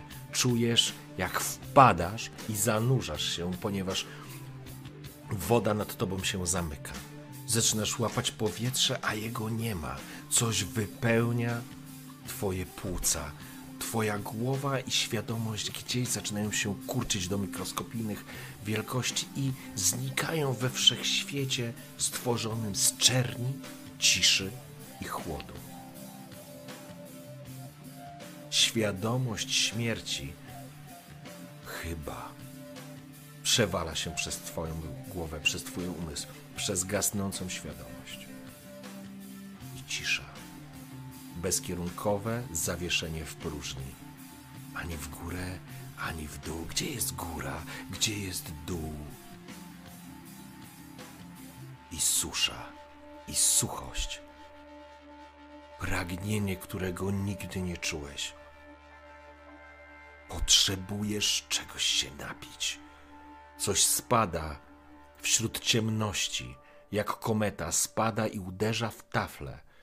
W chwili, kiedy ta kometa uderza w ciemną taflę, czujesz, jakby coś spadło ci na usta. I druga, i trzecia. Woda się rozstępuje, czerwień zalewa czarną wodę, a świadomość zaczyna wracać, jakby wynurzała się z głębin. I czujesz, że potrzebujesz tego więcej, że chcesz więcej, że to jest jedyna szansa do tego, abyś wrócił.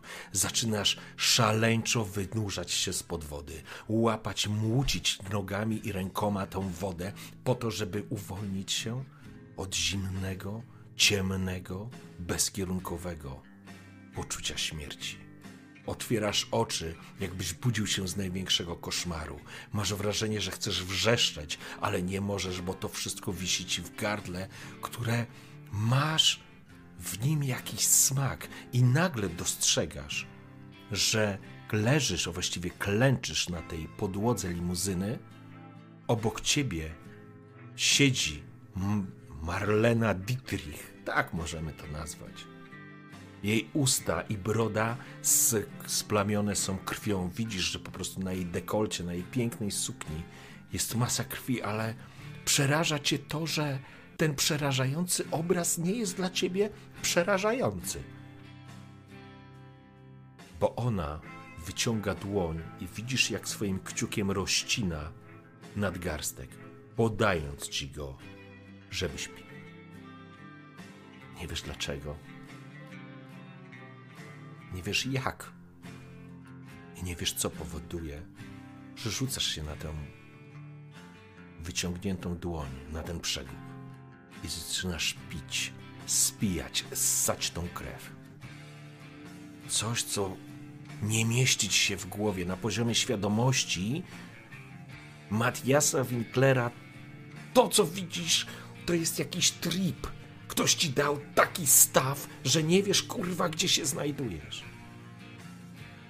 Ale z drugiej strony, wśród ciemności,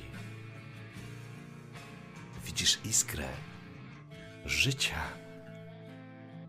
ale nie radosnego, nie widzisz cudu narodzin. Wśród ciemności czerni, otchłani, spadających komet, jęknięć, które wydobywają się z ust Wery, ale również Twojego takiego, takiej szaleńczej pasji, chciwości. Świat, którym oglądałeś, zalewa się czerwienią.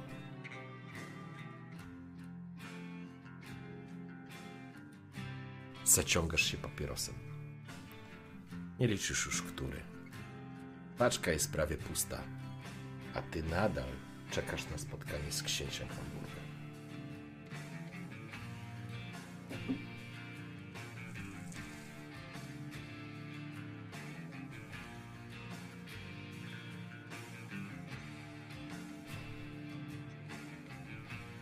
Pamiętasz jeszcze, zanim ten koszmar się wówczas zakończył,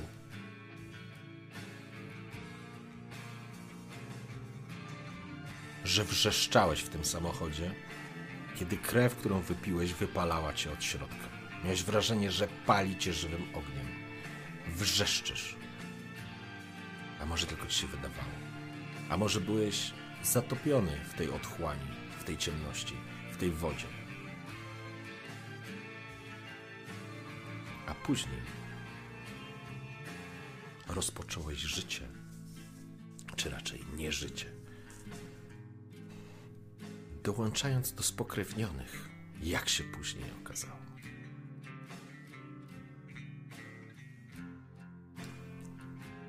Zaciągasz się papierosem. Zastanawiając się nad tym, czy. Czy zrobiłbyś tak tak samo jeszcze raz?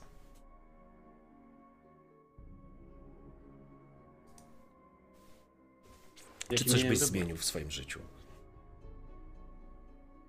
Jaki miałem wybór? Ta kobieta. Dobra praca. Nudna, ale dobra. Można było kombinować. Patrzę na fajka i... No, może bez tego. Ale czy to ma teraz znaczenia? Studia? Rodzice i tak nic nie rozumieją. Miranda. Ale przecież poświęcałem jej czas.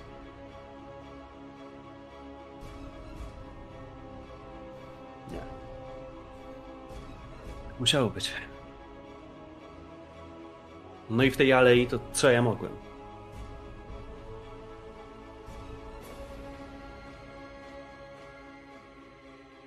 Liga.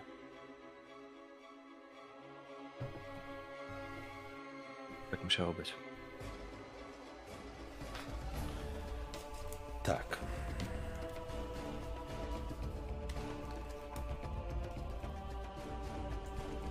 Tak musiało być. Uśmiechasz się do swoich myśli. Starając się to wszystko zrozumieć, ale za każdym razem, jak układasz tą cholerną układankę, za każdym razem dochodzisz do tego przeklętego wniosku. Tak musiało być.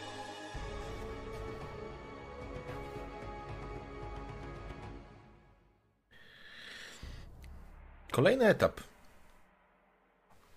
Twojego życia, nieżycia. To etap, w którym musiałeś się pogodzić z nową rzeczywistością. Jednej rzeczy szukam, dlatego tak trochę e, uciekam. Sekunda. Ja w tym czasie przeglądam telefon, jak tam dalej siedzę, zaciągając się. Patrzę na swoje wiadomości. To ostatni z Mirandą. Na czym stanęło? Na czym stanęło? Matiasie? E, to ciekawe, chcesz mieć cały czas te wiadomości w swoim telefonie? Czemu nie? Okej. Jak, Jak to, co się wydarzyło? Napisałem, że jadę. Podpisać kolejny deal, bo przecież trzeba Fergusona obsłużyć osobiście w kilku filiach. Wrócę pewnie za tydzień. Okej. A jak się okazało, że za tydzień nie wrócisz, to co było dalej? Matijaś. Jeszcze dwie filie. Co za kolejny tydzień. I minął ten tydzień. W którym momencie. W którym momencie mm, e, Miranda zrozumiała, że kolejne SMS-y do ciebie, kiedy się spotkamy, co się stało, gdzie jesteś, odezwij się. W którym momencie przestała do ciebie pisać? Czy przestała, do przestała. ciebie pisać? Nie, nie wiem, w końcu ją zablokowałem. Tak tylko dwa razy mi się zdarzyło. Pod osłoną nocy podejść pod okna apartamentu, bo ten budynek, gdzie mieszkaliśmy. Szukałem jej przez okno. No i zablokowałem. To było nieodpowiedzialne, ale. Powinna się domyśleć. Tablet był przecież podłączony. Nie rozładował się.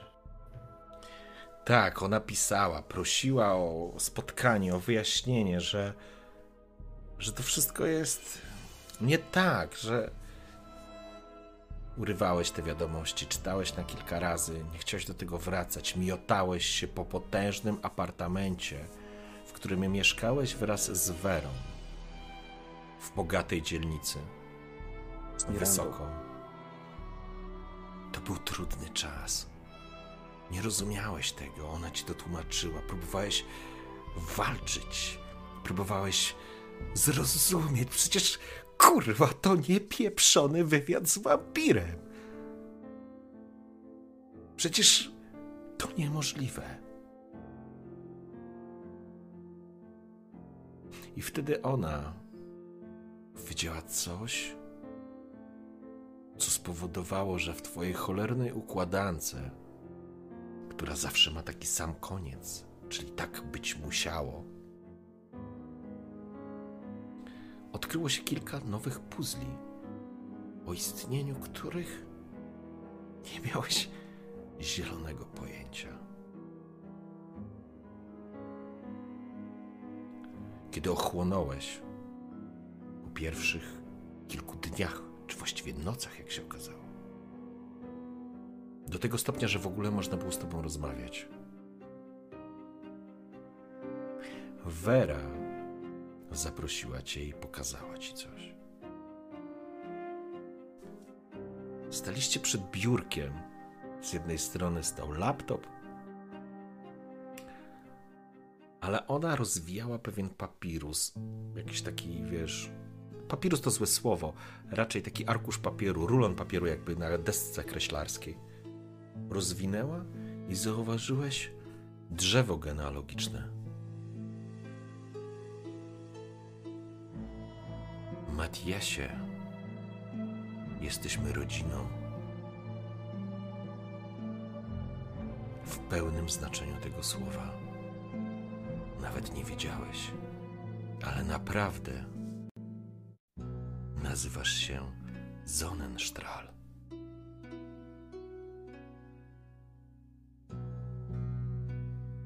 Pokazuję ci jedną z gałęzi. To twoi pradziadkowie? Chyba tak. A może dalej? Nigdy nie zagłębiałeś się w genealogię, nigdy nie szukałeś, wiesz, nie tworzyłeś własnego drzewa. Ale jak się okazało,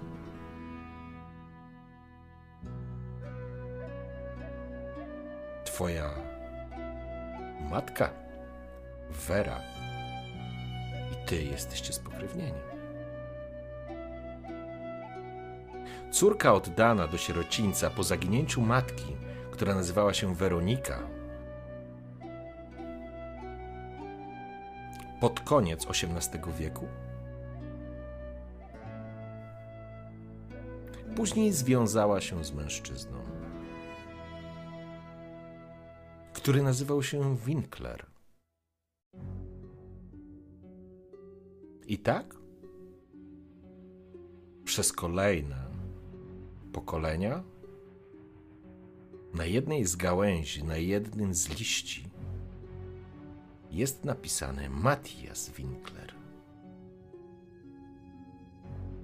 Wera, jakim cudem? Jakim cudem trafiłem do tej firmy? To przypadek? Dużo rzeczy się wydarzyło, Matiasie. Musisz wiele się nauczyć, a czasu jest nie tak dużo. Chociaż dla nas czas nie stanowi aż tak wielkiego wyzwania. Ale w Twoim życiu jest bardzo mało przypadków. Chociaż decyzje, którymi ostatnio się. Twoje ostatnie decyzje były Twoimi decyzjami. Szukałam Cię. Szukałam, bo chciałam, aby nasza rodzina znowu była wspólna. Jesteś stworzony do czegoś więcej. A to wszystko było złym przypadkiem, a później była wojna. Hamburg został zbombardowany w 1943. Ówczesny książę z klanu Tremere został zniszczony wraz ze swoim rodem. Przypadkowo, powiedziałabym. Wówczas my, Wentru, wróciliśmy na należne nam miejsce, przejmując kontrolę nad tym miastem. I ty jesteś teraz, synku, jednym z nas. Jesteś Wentru, jesteś stworzony do tego, żeby rządzić, do tego, żeby kierować, do tego, żeby utrzymywać spokrewnionych, jak jedną wielką rodzinę, bo ona jest najważniejsza. To, co przeżyłeś jako człowiek, musi cię wzmocnić i musisz być zakotwiczony w swojej przeszłości. Inaczej zapadniesz. Zapadniesz się w otchłań, w której czyha na ciebie bestia. Jesteśmy bestiami. jest naj- najważniejsza. Coś mi to przypomina. Uśmiecha się. Tak. Jak tu trafiłem? Czy to wszystko było zaplanowane? Życie jest zbiegiem okoliczności, mniejszych lub większych. To, że na ciebie trafiłam, to był przypadek. Ale kiedy już cię znalazłam, wiedziałem, że. że będziesz ze mną. Czułeś, że nie pasujesz do tego świata. Czułeś, że jest coś więcej. Na pewno. Jestem przekonana. A teraz po to wszystko będziesz mógł sięgnąć wraz ze mną. Ale musisz się tak wiele nauczyć, Matiasie. Tak wiele.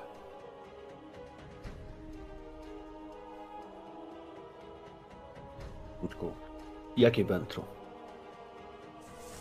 O co chodzi?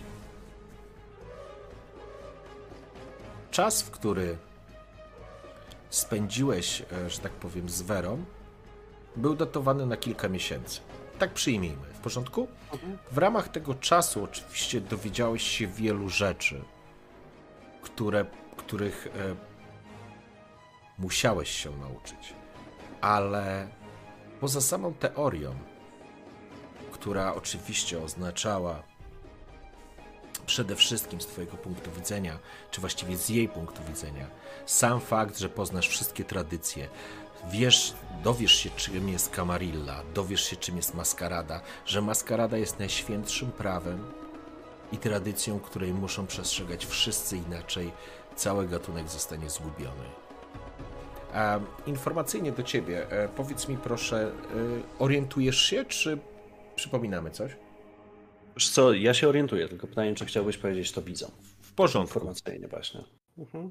A dowiedziałeś się o tym, że czym jest Camarilla, że Camarilla została powołana przez siedem wielkich klanów wampirzych, która była odpowiedzią na szerzącą się w średniowieczu inkwizycję, która spowodowała upadek wielu, wielu rodów. i zmusiła spokrewnionych do współpracy. I Wentru zajęli, zaj, zajęli przynależne imię miejsce. Bo oczywiście w słowach twojej matki Wery jest to tak oczywiste, zresztą ona to podkreśla, że gdyby nie my, Camarilla by nie istniała, gdyby nie Wentru, czyli klan, którego dzieckiem, szczenięcie, szczenięciem to złe słowo, ale dzieckiem się stałeś,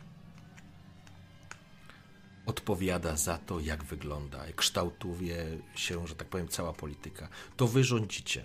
To Wentru rządzi nieumarłymi, spokrewnionymi, to chyba lepsze słowo.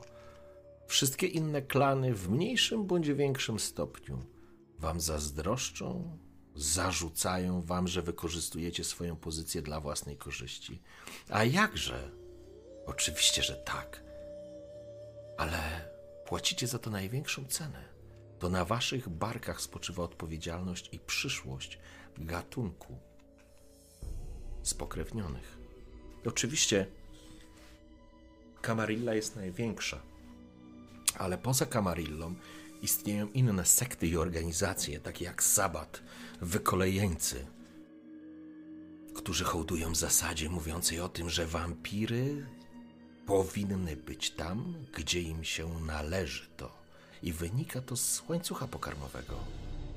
Na samym szczycie, a ludzie to bydlęta, to trzoda, to pożywienie, przed którymi nie powinniśmy zginać karków.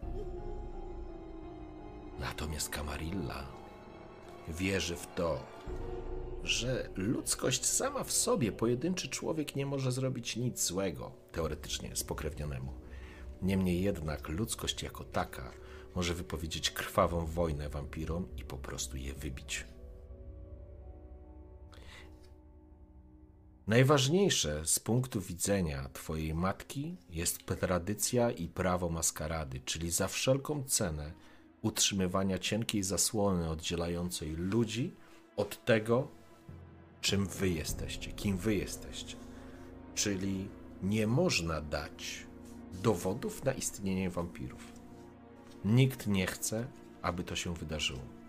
Dlatego ta słynna maskarada to jest właśnie ta najważniejsza tradycja. I nie ujawnisz swojej natury tym, co z krwi nie są. Czyniąc tak, swego dziedzictwa krwi się wyrzekasz. Złamanie tradycji zwłaszcza tradycji maskarady, karane jest śmiercią. Prawdziwą śmiercią. Tak, Matiasie, ty również możesz zginąć prawdziwą śmiercią. Od słońca, od ognia, od bomby. A kołek to czysta zabawa, ale jeśli ktoś cię trafi, to cię unieruchomi, zapadniesz w letarg. Krzyże, woda święcona to styk bzdur. Chociaż podobno są ludzie, którzy ogniskują swoją wiarę i wolę na tych przedmiotach i ku zaskoczeniu niektórych spokrewnionych nawet zaczyna to działać. Ale zabawy, że nie możemy przejść wody, strumienia, albo wejść do domu, do którego nas nie zaproszą, to wszystko jest bzdurą. No Hollywood też musi żyć. Tradycje, tylko jakby przypomnę. Pierwsza i najważniejsza to tradycja maskarady, czyli nie ujawnisz swojej natury. Druga tradycja to tradycja domeny. Domena twoją rzeczą jest, szacunek tobie winni są wszyscy, kiedy w niej się znajdują. Podważać twego słowa nie wolno nikomu, kiedy we, twojej domenie jest.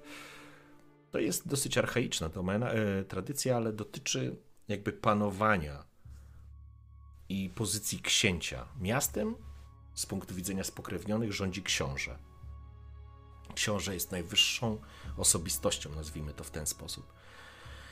I domena bezpośrednio dotyczy się jego, e, jego pozycji, więc ty, jako nowy, spokrewniony, musisz, że tak powiem, zostać księciu, księciu przedstawiony i przez niego zaakceptowany. Jako, że jesteś wętru, to wszystko jest już nazwijmy to, załatwione. Twoje przybycie, że tak powiem, czy Twoje pojawienie się nie jest absolutnie wbrew prawu.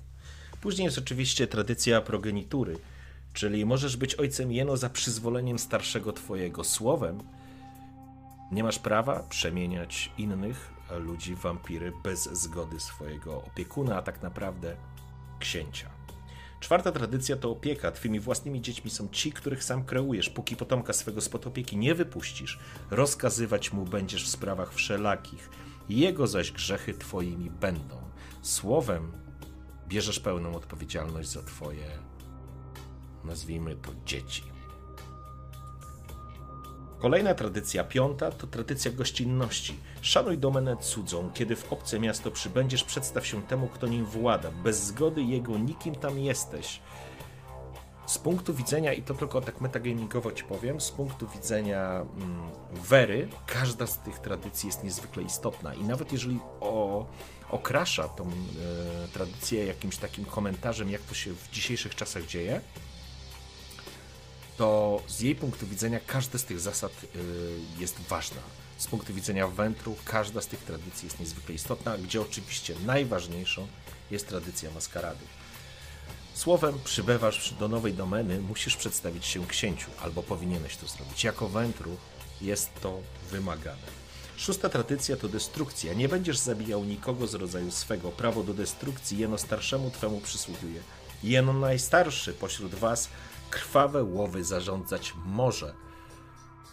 Słowem, tylko książę w mieście, z punktu widzenia jakby tego najmniejszej tej mm, hierarchii, tylko książę może na kogoś, że tak powiem, wyznaczyć krwawe łowy. Słowem, pozwolić innym wampirom złapać takiego delikwenta i go po prostu zabić.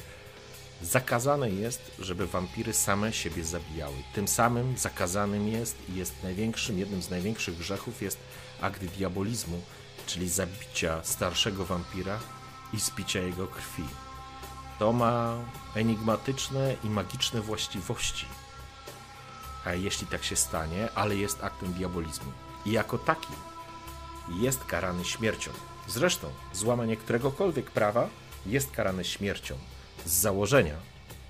Niemniej jednak, oczywiście, tradycja tradycji nierównej. Jeżeli się nie przedstawisz księciu, możesz liczyć na pewną niełaskę i kłopot, ale raczej nikt cię nie zabije. Ale jeśli złamiesz tradycję maskarady albo zabijesz kogoś, to raczej nie powinieneś liczyć na to, że ujdzie ci to na sucho. To są takie informacje, które należy które ci, że tak powiem, na pewno Vera do głowy wbijała jako podstawową rzecz i przyjmijmy, że w ramach tego całego procesu poznawałeś też swoją linię krwi, czyli poznawałeś swoich przodków, jakby z pokolenia na pokolenie. Potrafiłeś cytować do, do, do niemalże do, do samego Kaina, który według tradycji i legendy jest pierwszym przeklętym, który stworzył kolejnych. A i, i było to wtłaczane w ciebie, Matias, z bardzo dużym zaangażowaniem. Ty musiałeś to wiedzieć. Nawet jak gdzieś, gdzieś się myliłeś albo czegoś nie zapamiętywałeś, to, to ta przyjemna wera, która sprawiała ci tyle radości na tym spotkaniu, na kolacji, nagle potrafiła się zmieniać w może nie bezlitosną, bo tam nie było żadnego jakiegoś takiej, takiej sytuacji, ale zmieniała się całkowicie. Potrafiła być nieprzyjemna, nawet wrogo nastawiona w niektórych sytuacjach, kiedy nic innego do ciebie nie trafiało. Ale to wszystko działo się w tak zwanym międzyczasie. Na ten międzyczas nakładały się Twoje problemy z życia codziennego, które do tej pory wiodłeś, czyli Klaus, czyli Stefan, czyli e, Miranda, czyli twoi rodzice. I będę cię prosił, żebyś e, teraz w kilku słowach sam opisał, w jaki sposób ten temat został załatwiony. Napisałem maila do Klausa, od tego zacząłem. E, Klaus, nie uwierzysz. Zostałem zaproszony do zarządu.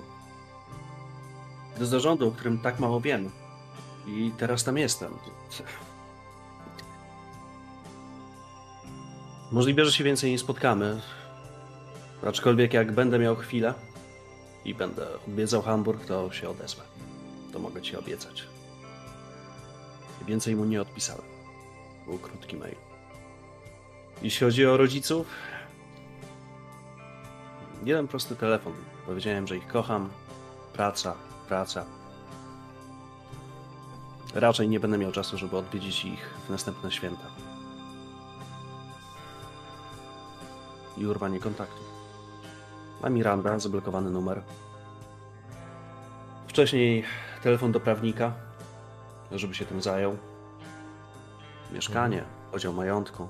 Zostawiłem jej więcej.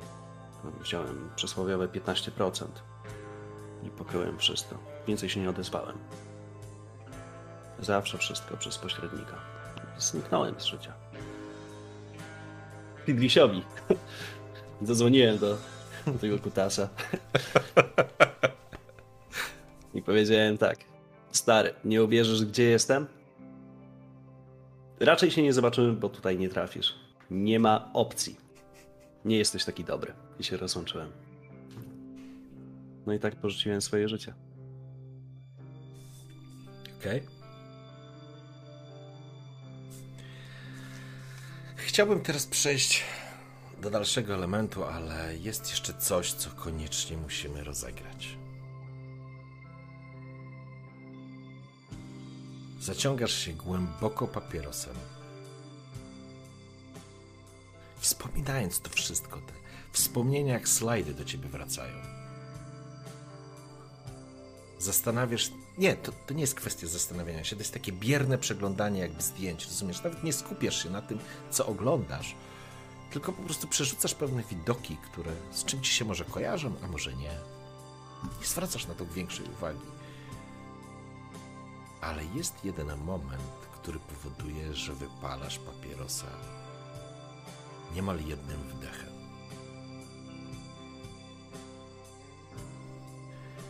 Synu, mówi Vera, to było krótko po twojej przemianie. Jeszcze na długo przed tymi wszystkimi tradycjami, klanami, organizacjami, wytycznymi, sraty taty. Wtedy byłeś takim jeszcze powiedzmy buntownikiem.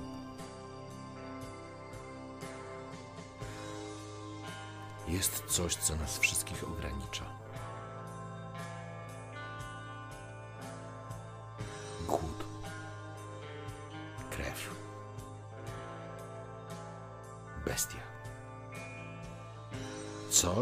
Co żyje w nas wszystkich, synu. To jest żywa istota. Tak ją traktuj. Ona czyha, ona jest zawsze z tobą.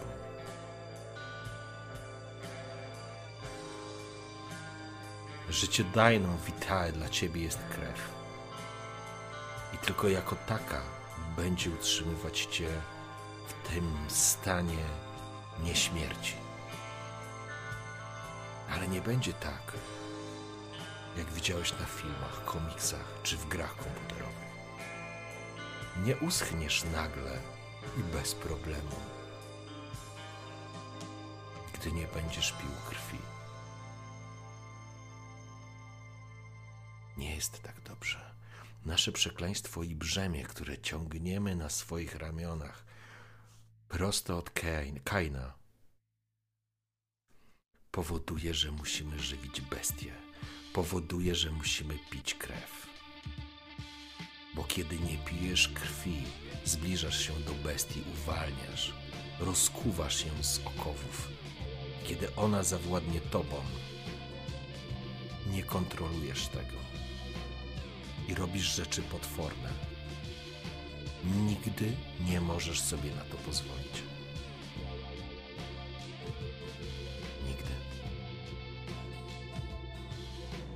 Teraz chodź, pokażę ci coś.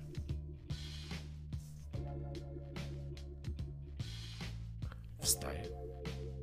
Spoglądasz na nią, uśmiechasz się, bo ona jest w domu. Rzekłbyś, że w normalnej sytuacji kobieta każda normalna kobieta ubierze się w coś wygodnego. A ona idzie tak, jakby mogła prosto iść na bal. Bierze cię za rękę. Podchodzi do obrazu jakiegoś pejzażu. Widzisz w rogu tego pejzażu jest ukryty przycisk. W ramię wciska i dostrzegasz, jak po drugiej stronie tego apartamentu uchylają się drzwi, jakby ściana się wsuwała w bok, nie? I pojawiają się drzwi kolejne. Zamknięte. Prowadzi cię. To jest panic room. Jeżeli coś złego będzie się działo, schowaj się tam.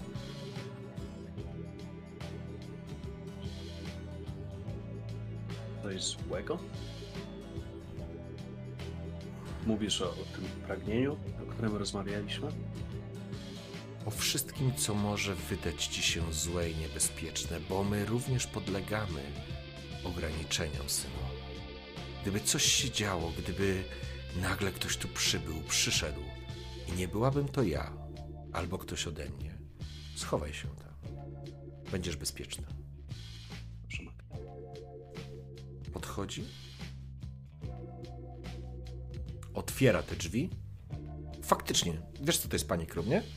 Mhm. Czyli to jest bezpieczny pokój, zamykany od środka, którego wiesz, nikt nie możesz się dostać z zewnątrz do tego pomieszczenia. Pokazuję ci go.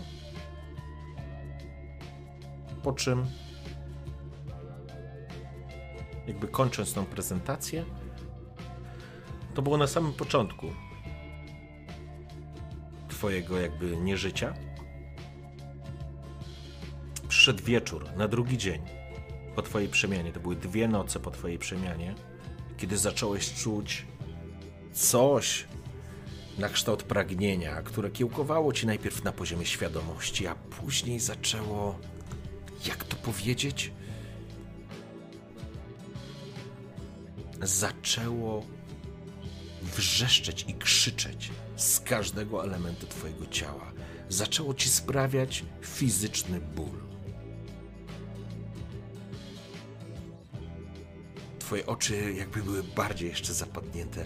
Twoje zęby czy kły niemalże same wysuwały się z dziąseł. Zachowałeś się jak zaszczute zwierzę.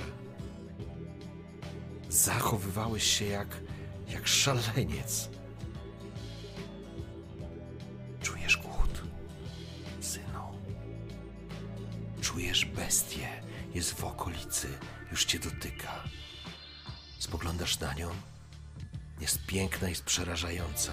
Nie wiesz czemu, ale wygląda teraz tak, jakby, jakbyś spoglądał w największą potworność, a nie zmieniła się nawet na jotę. To chyba powstrzymuje cię przed tą złą, chorą myślą, która ci kiełkuje. I widzisz jej przegub, na którym nie ma nawet śladu ugryzienia i rozcięcia.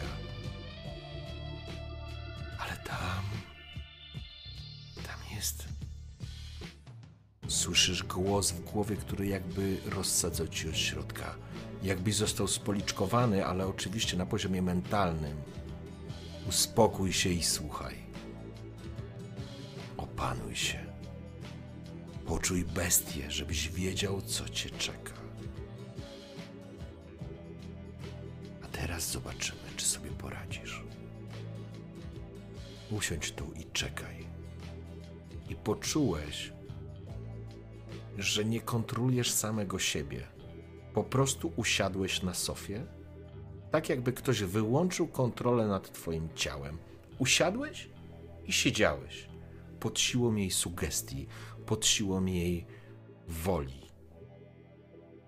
A potem dostrzegłeś, jak do pomieszczenia wchodzi kobieta. Piękna jak ten rajski ptak na St. Pauli. Ale nie jest wulgarna. Jest piękna. Siedzisz pod siłą sugestii Wery, ale w powietrzu czujesz słodki zapach tanich perfum. Nie, to nie są tanie perfumy. Och, jakie to jest intensywne. Jak ty czujesz ten świat w tych zmysłach, w tych klatce zmysłów, które teraz uzyskałeś do nich dostęp. A jak jeszcze ten głód, ta bestia wyostrza te zmysły. Czujesz zapach, zapach jej skóry. Słyszysz jej kroki, szmer przesuwającego się po miękkim dywanie stóp. I później słyszysz dźwięk serca, który uderza w jej klatce piersiowej. I dostrzegasz wyostrzoną sylwetkę kobiety, która uśmiechnięta jest prowadzona przez twoją matkę. Przez Werę.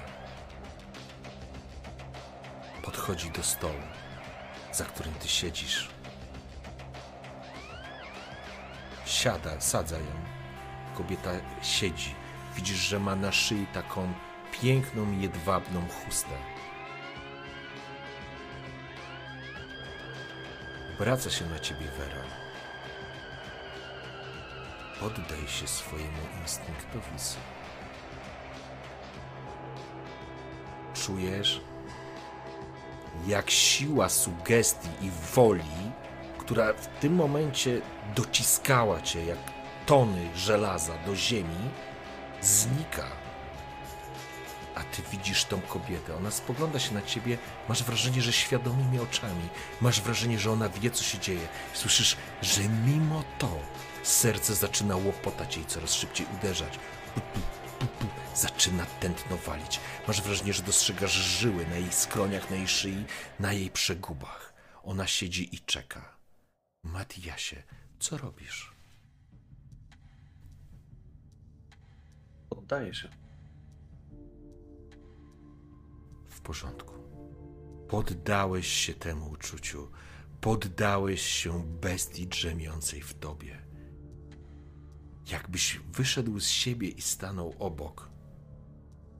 Dostrzegasz, jak Matthias Winkler, a może Sonnenstahl, Stral, przeskakuje nad niskim stołem, rozbijając jakieś filiżanki pod swoimi stopami, rzuca się na tą kobietę. Ta kobieta aż jęknęła z przerażenia. Dobiegasz, doskakujesz do niej, ona zaczyna pisnęła, ale to był moment. Twoje ręce zaciskają się na jej karku, odginają głowę i w, niemalże przez ten szal wgryzasz jej się w szyję. Słyszysz jęknięcie i czujesz na ustach wideal, krew życiodajną ciecz, która spływa ci, a ty chorobliwie, chciwie zaczynasz pić. Łyk za łykiem. Twoje ciało płonie, ale nie tak, jak to było wówczas w limuzynie. Teraz ty jesteś panem życia i śmierci, Matiasie. Teraz ty decydujesz, co będzie z tą kobietą. Właściwie kobieta się nie liczy. Bestia, której się poddałeś zaspokaja swoje pragnienie. Nie widzisz w niej niczego pociągającego. Ta kobieta jest przepiękna. W normalnych warunkach Matthias Winkler by osz, mógł oszaleć, mógł się zakochać w tej kobiecie od, od pierwszego wejrzenia. Ale dla ciebie ona jest teraz tylko źródłem krwi. Zaczynasz spijać i chłeptać. Pytanie do ciebie, Matiasie. Czy chcesz się powstrzymać, czy nie? A jak trudne jest powstrzymanie się? Jest cholernie trudne, bo rzuciłeś się na nią jak zwierzę, poddając się swojemu instynktowi. Ale masz możliwość, to znaczy możliwość, twoja decyzja. Los tej dziewczyny jest w twoich rękach. Może nawet nie masz świadomości, że ją zabijesz, albo możesz ją zabić. Chociaż nie, czujesz, że masz tą władzę nad jej życiem, ale jesteś w tym stanie uniesienia i ekstazy, w której jakby to nie jest istotne. Istotne jest to, że czujesz krew. Odwracam głowę w stronę Bery. Szukam odpowiedzi. Masz wrażenie, że przygląda się tobie i tak, masz wrażenie, że to test.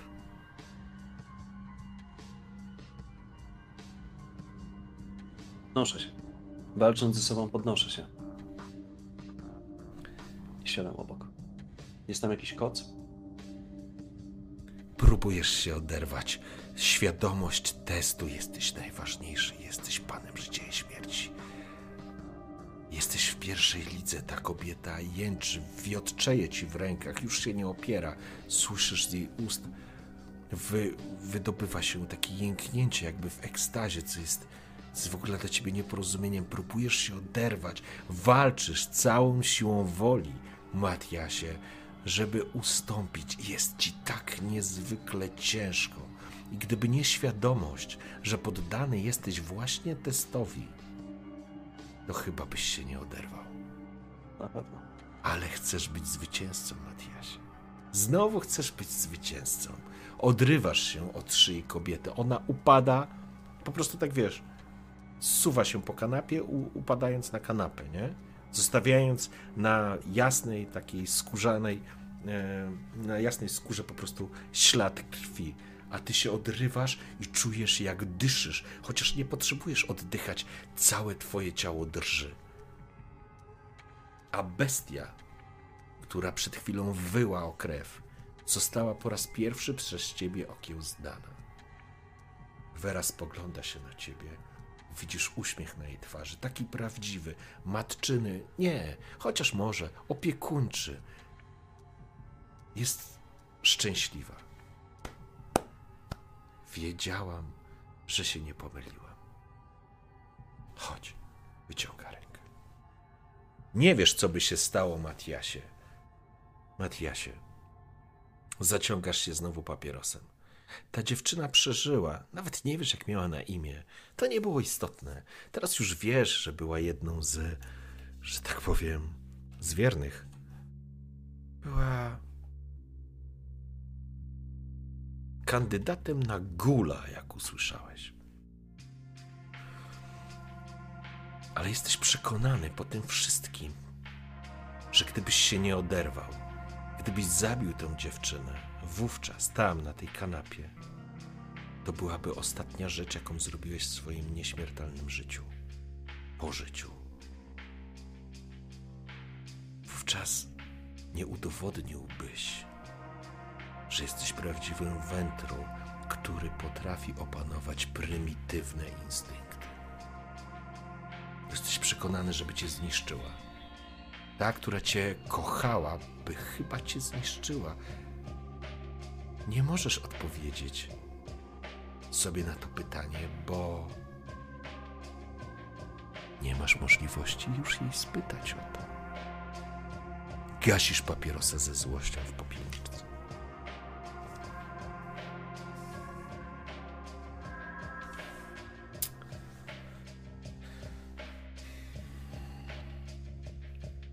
Chcesz przerwę, czy jedziemy dalej? Możemy lecieć dalej. Okej.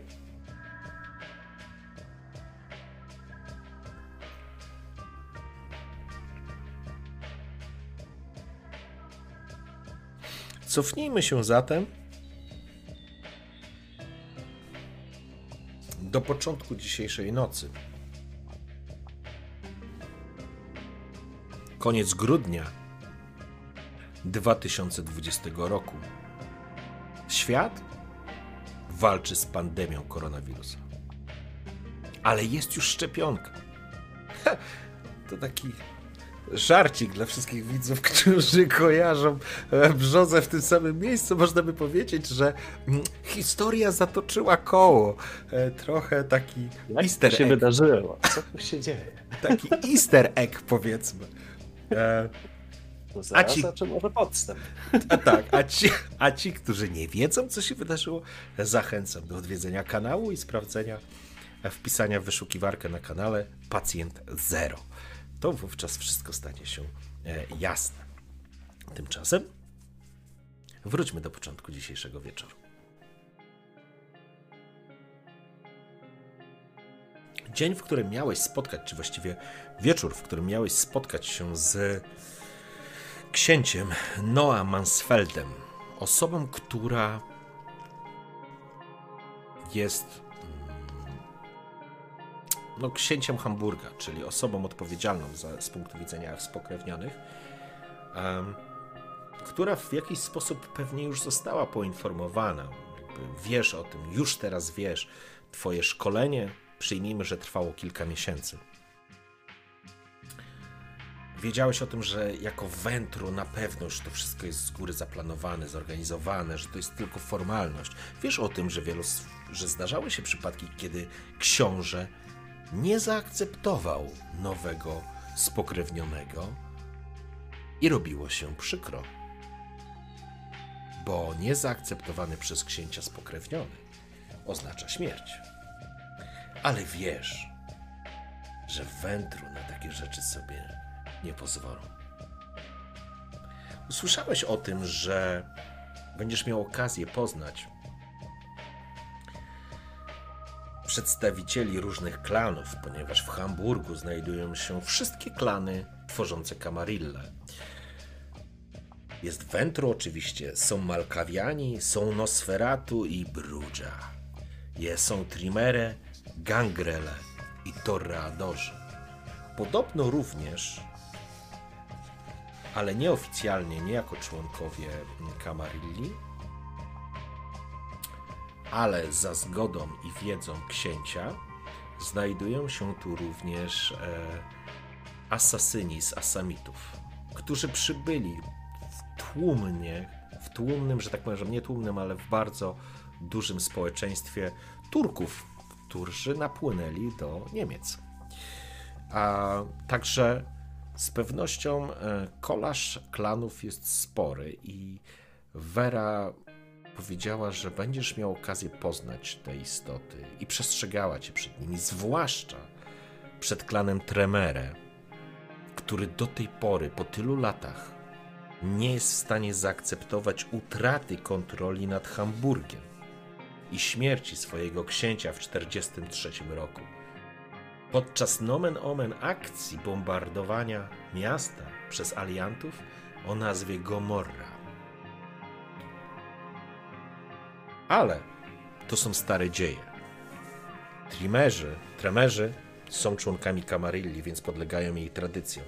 Nie zmienia to jednak faktu, że Vera cię bardzo wyraźnie przestrzega przed kontaktami z tym klanem. Znaczy, nie unikniesz ich, ale uważaj. Zresztą powinieneś uważać na każdego. Niemniej jednak, to wszystko będzie przed tobą. Tak czy siak. Wieczór nie zapowiadał się dobrze, było jakoś tak nerwowo. Czułeś tą nerwowość, nie wiesz dlaczego. I byłeś gotowy właściwie. Wiesz o tym, że przedstawienie księciu praktycznie oznacza uwolnienie się spod opieki e, matki w Twoim wypadku, Wery. Stanie się swego rodzaju takim dojrzałym wampirem. Oczywiście na najniższym szczeblu hierarchii musisz udowodnić tak wiele rzeczy. Tak wiele rzeczy musisz jeszcze zrozumieć, ale masz całą wieczność, synu, przed sobą. I wtedy, przed północą, widziałeś wszystko jak w zwolnionym tempie. Drzwi od waszego apartamentu otworzyły się z hukiem. Widziałeś jakieś sylwetki, które wpadają do środka. Usłyszałeś strzały z broni, która miała na sobie tłumik. Widziałeś swoją matkę, która wrzeszczy do ciebie: uciekaj. Jednej rzeczy nie przestawała ci tłumaczyć i wyjaśniać że zawsze masz przy sobie mieć tą kartę. I tak się już nauczyłeś, że tą kartę miałeś. W jej głosie i tonie nie znalazłeś cienia albo minimalnej przestrzeni do dyskusji. Tu nie było miejsca na Twoją odwagę, honor, bohaterstwo, cokolwiek. Widziałeś tylko postaci, które wpadają do waszego apartamentu. I byłeś w drodze do pani Kruma. Szukając przycisku, uderzając go w ramę. Widziałeś, jak drzwi się otwierają. Ruszyłeś, widziałeś swoją matkę, która poruszała się z kocią gracją i szybkością, której byś nigdy nie podejrzewał. Ale widziałeś tylko błyszczące oczy. Widziałeś szpony, widziałeś kły, strzały, rozbijające jakieś gablotki, jakieś, wiesz, naczynia, szklane przedmioty w pomieszczeniu, przebijające szyby, a ty biegłeś do pani Krumu. Kiedy wpadłeś do środka, zamykałeś, usłyszałeś krzyk swojej matki, ale moc jej sugestii nie zależała. Ty musiałeś się schować. Nie wiesz, na ile to była twoja świadoma decyzja, ale zdążyłeś się nauczyć, że spokrewnieni posiadają talenty. Być może, jeżeli utrzymasz decyzję swoją, jeden z nich będzie również coraz bardziej świadomy dla ciebie. A wskakujesz do tego. Dzięki. Wskakujesz do, wskakujesz do tego panik roomu, zamykasz drzwi. One się jakby zamykają. To są pancerne drzwi, które, które teoretycznie powinny spowodować, wiesz, e, wytrzymać wszystko. Słyszysz jeszcze tylko przez mikrofony zamieszczone w, w, w domu. Widzisz po prostu na komputerze sytuację, w której no dostrzegasz swoją matkę, która walczy, rozrywa jakiejś istocie gardło. Z jej dłoni, w jej dłoniach po prostu ona miażdży tę tchawicę. Ktoś wrzeszczy, ktoś krzyczy. Walka i szamotanina. W pewnym momencie, cicho pies, w pewnym momencie dostrzegasz jak kamery, które łapią tą, ten ekran, te istoty, jest ich coraz więcej, tu wpada kilka osób. Zasłaniają, ktoś jakby wiedziały, gdzie mają ruszyć, zasłaniają te kamery. Obraz znika, ale słyszysz dźwięk. Słyszysz, jak walczy. Rozglądasz się po tym pani Krumie. Widziałeś go już wcześniej, ale dostrzegasz coś, czego wcześniej nie zauważyłeś. Na biurku jest pinpad przyczepiony z miejscem na kartę.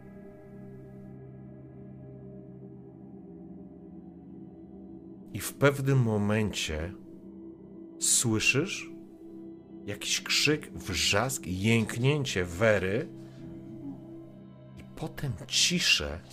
Słyszysz tylko, jak ona jakby ciężko oddycha i w pewnym momencie słyszysz dźwięk kroków i uderzenie laski. Ktoś się zbliża i słyszysz przerażający krzyk swojej matki, która wrzeszczy: Uciekaj.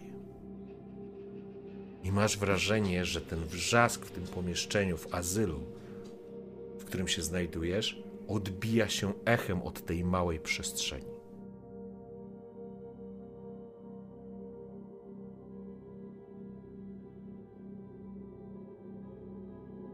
Nie ma możliwości wyjścia z tego panikrumu, oprócz tych głównych e, stalowych drzwi. Tak? Tak, przynajmniej nigdy nie widziałeś żadnych innych, e, jakby innej możliwości wychodzenia z tego, nie? Wyciągam, takie- e, wyciągam kartę, od razu ją Mhm. wsadzam na pinpad, do pinpadu. Kiedy w, E, przeciągasz, się, Kiedy- kiedy wkładasz tą kartę do pinpadu, pinpad rozjaśnia się, podświetla się na zielono, akceptując ją i dostrzegasz coś, czego nigdy wcześniej nie widziałeś. Dostrzegasz, że jedna ze ścian po prostu się odsuwa. I dostrzegasz zejście schodami w dół. Słyszysz jeszcze tylko ten dźwięk laski specyficzny krok, wiesz jak idzie ktoś o lasce, to słyszysz taki dźwięk i, i ta laseczka jest, zakończenie nie jest gumowe, jest jakieś takie metalowe, jakby trochę zgrzytało, wiesz o co chodzi? Po czym wyłapujesz tylko dźwięk jakby laski, tego, tego prawdopodobnie tej laski przecinającej powietrze i uderzenie i słyszysz jęknięcie swojej matki. Jesteś już na schodach. Ale wyciągnąłem kartę z pinpadu. Tak. Ruszasz na dół. Zaczynasz zbiegać na dół, zostawiając. Zauważasz dopiero teraz, że Pomieszczenie, apartament jest dwupoziomowy. Nigdy nie wiedziałeś, że to jest drugi poziom. Jest to totalnie puste pomieszczenie. Zaaranżowane tak, jakby ktoś tu mieszkał, ale nikt tu nie mieszka ewidentnie. Ruszasz przez to pomieszczenie, kierując się bezpośrednio do, do drzwi. Jest to apartamentowiec, jest wysoko na tym, e, jest to wysoki, wiesz, apartamentowiec, więc nie zejdziesz po prostu po, po, po, po ścianie czy, czy, czy po jakichś zewnętrznych schodach. Wypadasz, wypadasz na środek, wypadasz e, na hol i zaczynasz uciekać. Schodami przeciwpożarowymi, w sensie tymi awaryjnymi, czy windą? E, pożarowymi. Okej. Zbiegłeś na sam dół. Wypadłeś z budynku w ciemną noc. Nie masz śniegu. Jest tylko gęsty, brudny deszcz, ciapa i chlapa, która spływa z nieba. Widzisz kilka samochodów przejeżdżających. Ruszasz dalej chodnikiem, biegnąc i szukając. A, I szukając. Um, poczekaj chwilę. Sekunda.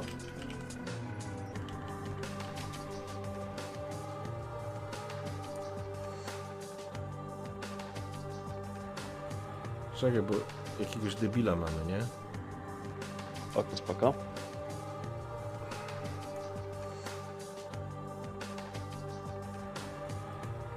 Dobra. W porządku? E, Mhm. Szukając, że tak powiem, ucieczki, masz wrażenie, że. Przepraszam, jakby wokół ciebie świat się zamknął, jakby Hamburg z... jakby zasnął, jakby była cisza, jakby tylko tą ciemność przebijały promienie, e, promienie świateł, lamp, jakby to wszystko na chwilę zamarło. Masz wrażenie, jakby ktoś z tego budynku, z którego wy, wybiegłeś, ruszył za tobą, albo ktoś na ciebie patrzył. Tego nie wiesz. Ale zastanawiasz się, w jaki sposób masz teraz uciec. Pytanie, co robisz? Kojarzę, gdzie jest siedziba księcia? Nie masz pojęcia. Zastanawiam się, czy były jakieś nazwiska, które podawała mi Vera podczas naszych rozmów. Czy mówiła o naszej rodzinie, o przyjaciołach. Wszystko miało się rozpocząć w momencie, kiedy będziesz oficjalnie zaakceptowany przez księcia. I te kilka Masz- miesięcy spędziłem tylko z nią. Nikt nawet nas Tak. nie odwiedzał. Nie. Jeżeli były jakieś osoby, to byli zwyczajni to ludzie. Żaden spokrewniony, nigdy nie widziałeś nikogo innego oprócz niej. Mm, Słyszałeś oczywiście, ona ci opowiadała, pewną świadomość masz, ale, ale nie miałeś okazji nikogo takiego spotkać.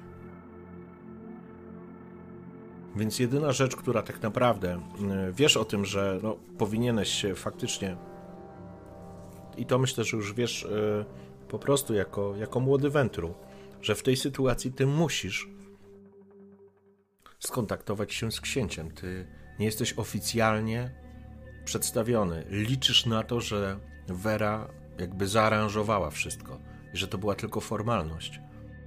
Ale dzwonią ci w uszach po prostu te wszystkie rzeczy, tradycje, o których ona mówiła, konsekwencje, które z tego wynikają, złamanie tych tradycji, które widziałeś, no, zakładasz najgorsze, że twoja matka zginęła. Czujesz, że im dalej jesteś od tego miejsca, tym czujesz się, że tak powiem, wolniejszy od przymusu ucieczki, który został jakby ci wpojony do głowy. Jedyna rzecz, którą masz, bo jesteś, wiesz, wyobraź sobie, jesteś w kapciach, czy w jakichś takich, nawet nie masz butów, ty nie masz nic. Jedyną rzecz, którą masz, to w ręku ściskasz kartę. Na tej karcie nie ma zupełnie żadnych informacji. Analizowałeś ją, myślę, że parę razy, natomiast nigdy nie było żadnej informacji na tej karcie, wiesz, takich jakichś wytłoczonych, e, czy informacji, które, wiesz, e, mm, dawały się cokolwiek odczytać. Wiesz tylko, że ta karta była niezwykle istotna i miała ci, miała ci pomóc się, że tak powiem, była kwestią życia i śmierci.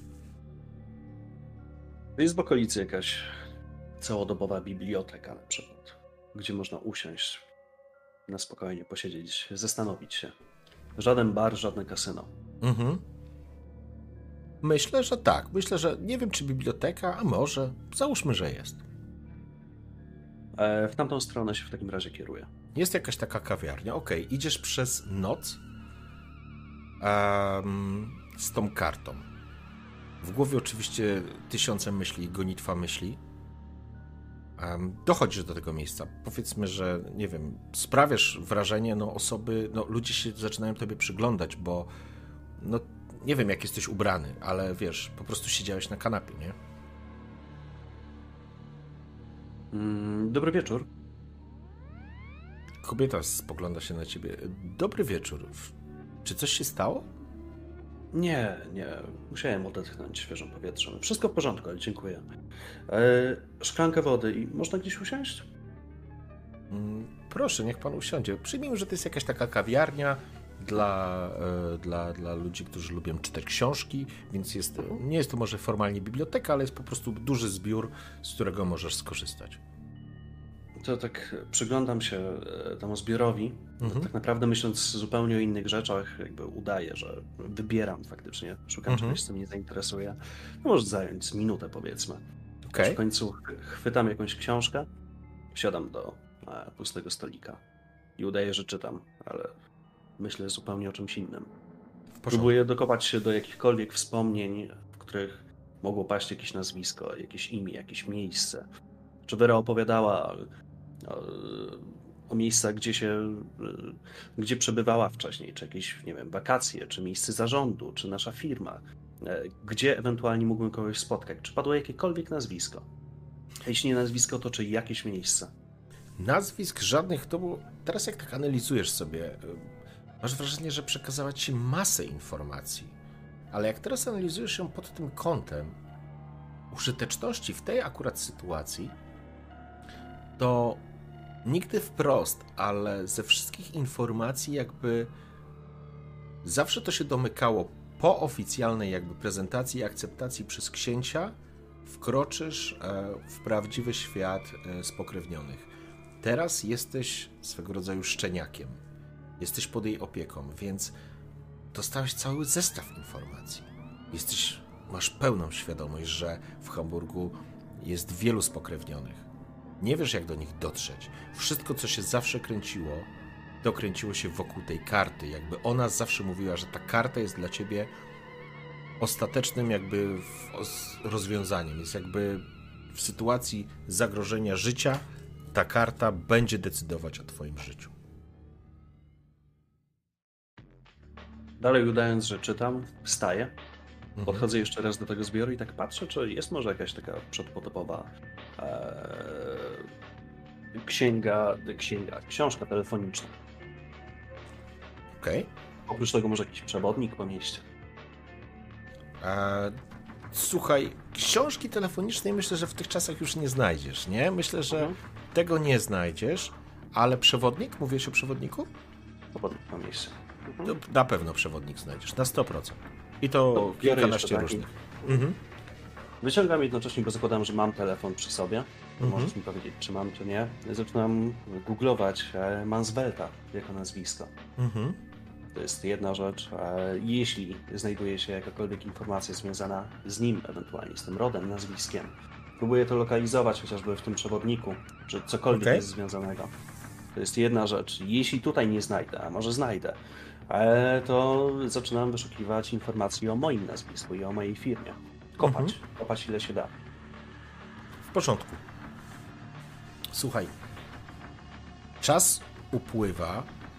Przekopałeś, powiedzmy, jakieś przewodniki, książki, tego typu rzeczy, Google'a.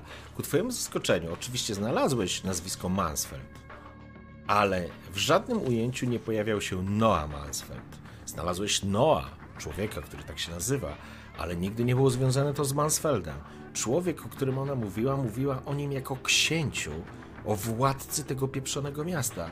Nigdzie nie ma informacji na temat Noego Mansfelda, a już na pewno nie w ujęciu jakiejś wpływowej osoby. Co do Sonnenstrahl, rzeczywiście znalazłeś całą masę informacji dotyczącą, wiesz, e, firmy, w której pracowałeś.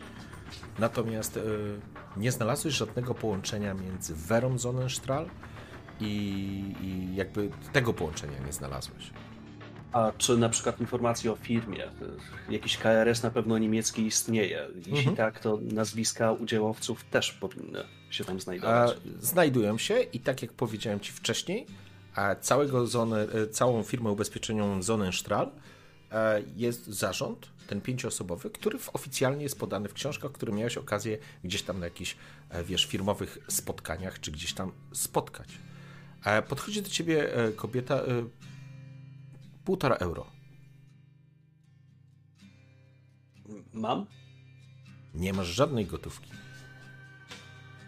Patrzę na nią. Boże, przepraszam, nie wziąłem portfela. Ciężka sytuacja w domu. Chciałem wyjść się przewietrzyć i spojrzałem na to piękne i klimatyczne miejsce, gdzie mógłbym odpocząć. Ja tu wrócę jutro, dobrze? Spogląda się, euro. spogląda się Obiecuję, że zamówię jeszcze jedną szklankę wody i zapłacę. A to woda była, sorry, jeżeli woda to nie, ale jeżeli. Załóżmy, że była jakaś kawa, przyjmijmy po sobie, już nie będę tego cofał. A, w porządku.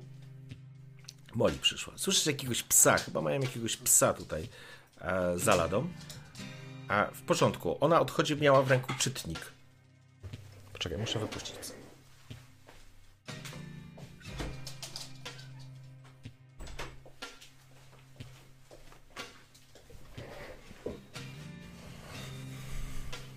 Uszło mi to na sucho, to tylko tak zapytam.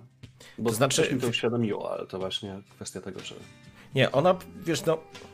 To jest półtora euro. Nie będzie robić zadymy o półtora euro. No jest, wiesz, no, taka zakłopotana, niespecjalnie wie, jak ma zareagować.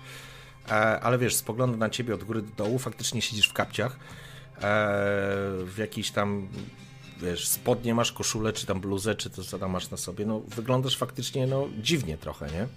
Mhm. Ale e, no, no, no, kiwa głową w porządku, nie? No, jakby nie będzie robić zadymy o półtora euro, nie? Niech pani coś tam, coś tam, czymś tam wynagrodzi. Dziękuję i przepraszam za kłopot. I wychodzę zostawiając to wszystko, co. Mhm. I szklankę, nawet jej nie odnoszę. E, Okej. Te książki dalej leżą na stoliku, gdzie, przy którym siedziałem. E, szukam bankomatu jakiegoś w okolicy. W porządku. Mm, Myślę, że to nie jest żaden kłopot. Znajdujesz na rogu bankomat. Próbuję wcisnąć tam kartę, którą posiadam i dzięki której wyszedłem z posiadłości Wery. Wkładasz kartę do bankomatu, bankomat wciąga ją. Przez chwilę chciałem ci powiedzieć, że serce ci staje, ale to jest Mhm. głupi żart w, e, grając wampira, więc e, przez chwilę miałeś wrażenie, że że po prostu zażarło to. Po chwili pojawia się... Myśl się pojawia, że no, rozwaliłbym te, ten bankomat, ale byłoby za głośno. Pojawia się informacja o wpisanie PIN-u.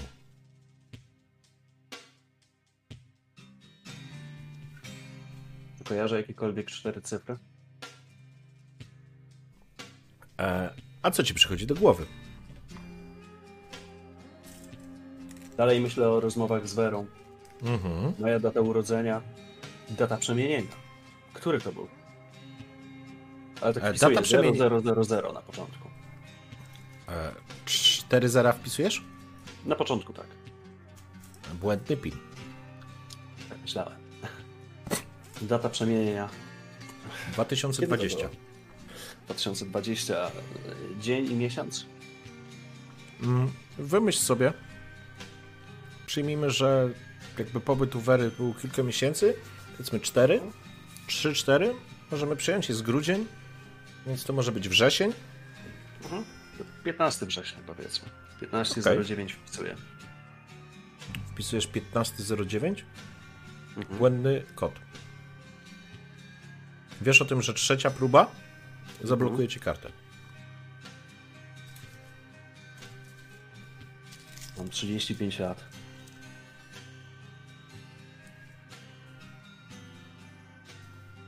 Numer ulicy, przy której siedzieliśmy, na pewno to nie jest to.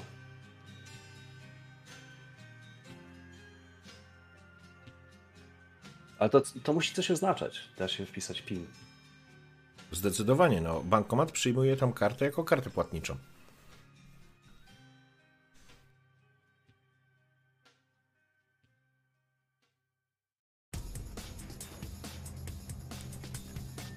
Wyciągam ją. Okej? Chociaż i tak stoję przy tym bankomacie i no i tak nic nie wymyślę.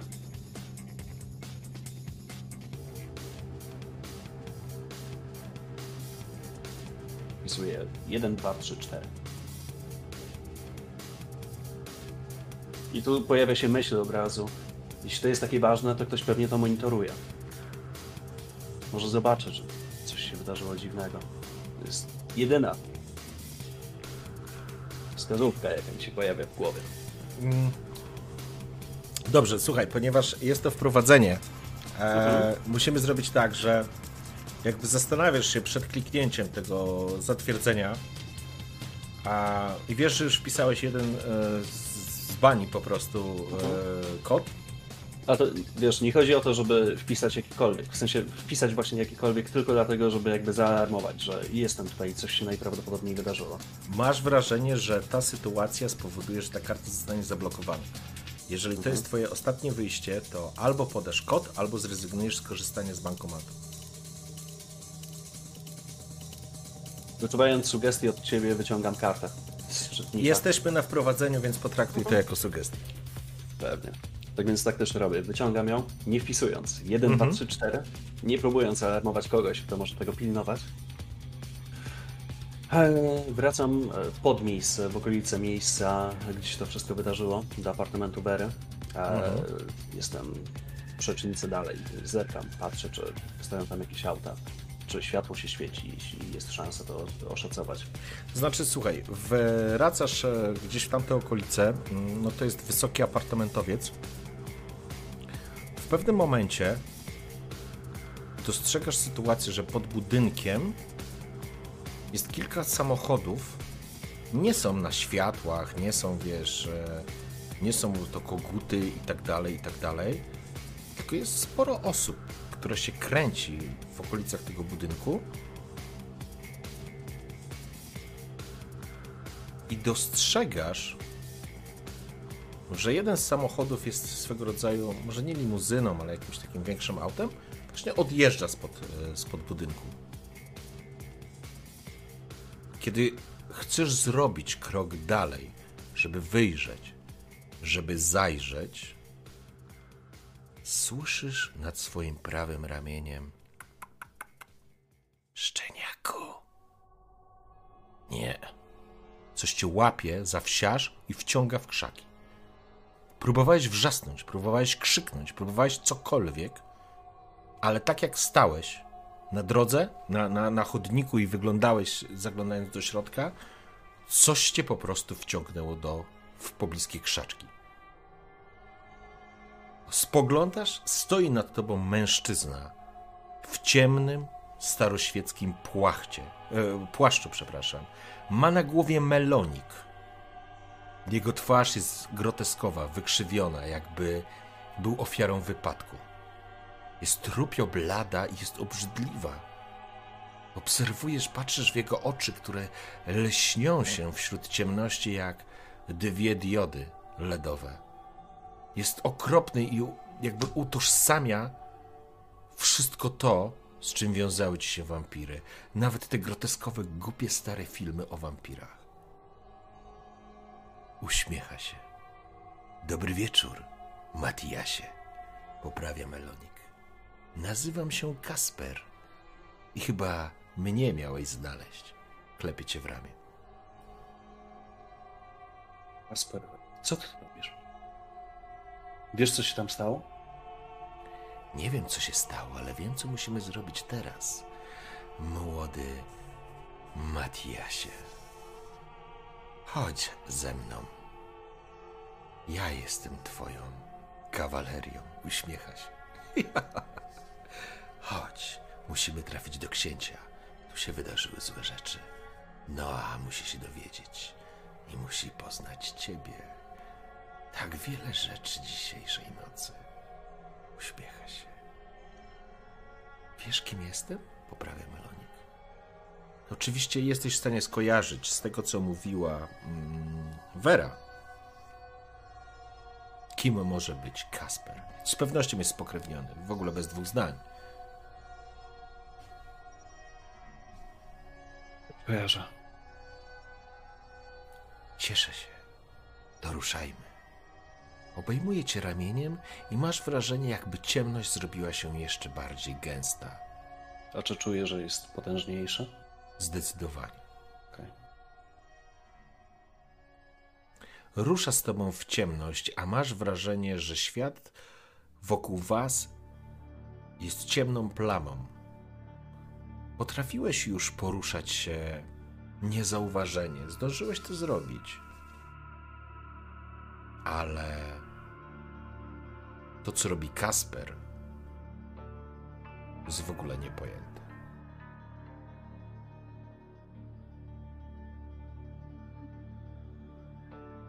Vera nie żyje. Chyba. Nie jej jest- uciekać. To nie jest zmartwienie nas, szczurów, uśmiecha się. Ale byłem winny Werze przysługę i teraz, teraz jestem już wolny, a ty bezpieczny. Więcej nie pytaj. O resztę. Reszty dowiesz się od księcia. Mam nadzieję, że przyjmiecie do naszej rodzinki. Uśmiecha się, poprawiając melonik. Wypuszczasz... Raczej o nic nie pytam. Mhm. Zapalam papierosa. Wypuszczasz kolejny kłąb dymu. Siedząc w poczekalni, zastanawiając się, kim jest Kasper, bo faktycznie dostarczył cię w jednym kawałku. W ogóle nie był zainteresowany wydarzeniami, które miały miejsce. Albo wiedział, co się wydarzyło, albo w ogóle nie był nim zainteresowany. Pewnym momencie zrozumiałeś, że nie należy po prostu się go pytać o nic, bo więcej nie odpowie. Był obrzydliwy, dziwnie pachniał. Tak. Po raz pierwszy nawiązałeś kontakt z Nosferatu. Panie Matiasie, kiedy gasisz papierosa, trzymając kartę w ręku, drzwi dwuskrzydłowe otwierają się. Staje w nich kobieta w, w biało-czarnym kostiumie. Przygląda się tobie. Ma pan widzenie, książę pana przyjmie. Proszę za mną. Obraca się i jakby ginie w świetle, które wyłania się za tych drzwi. Wstajesz? Staję i idę powoli. Jakby się ociągając, jeszcze zerkam za siebie, czy nic nie zostawiłem. Zostawiłeś piękną porcelanową papierośnicę, w której jest ze 20 niedopałków. Wchodzisz na wizytę do księcia Hamburga. Jakkolwiek ona będzie wyglądać, bo nawet nie jesteś w stanie sobie jej wyobrazić, ale starasz sobie jakimś takim z... powiedziałbym zadaniowym porządku poukładać te wszystkie rzeczy, o których mówiła ci Vera, ale bo ten chaos, który się pojawił, wszystko ci burzy. Nie wiesz, co się dzieje tak naprawdę i, i stajesz przed wyzwaniem, jakby przed kolejnym testem. Chciałbyś, żeby tak było, ale masz przeczucie, że nie do końca tak jest.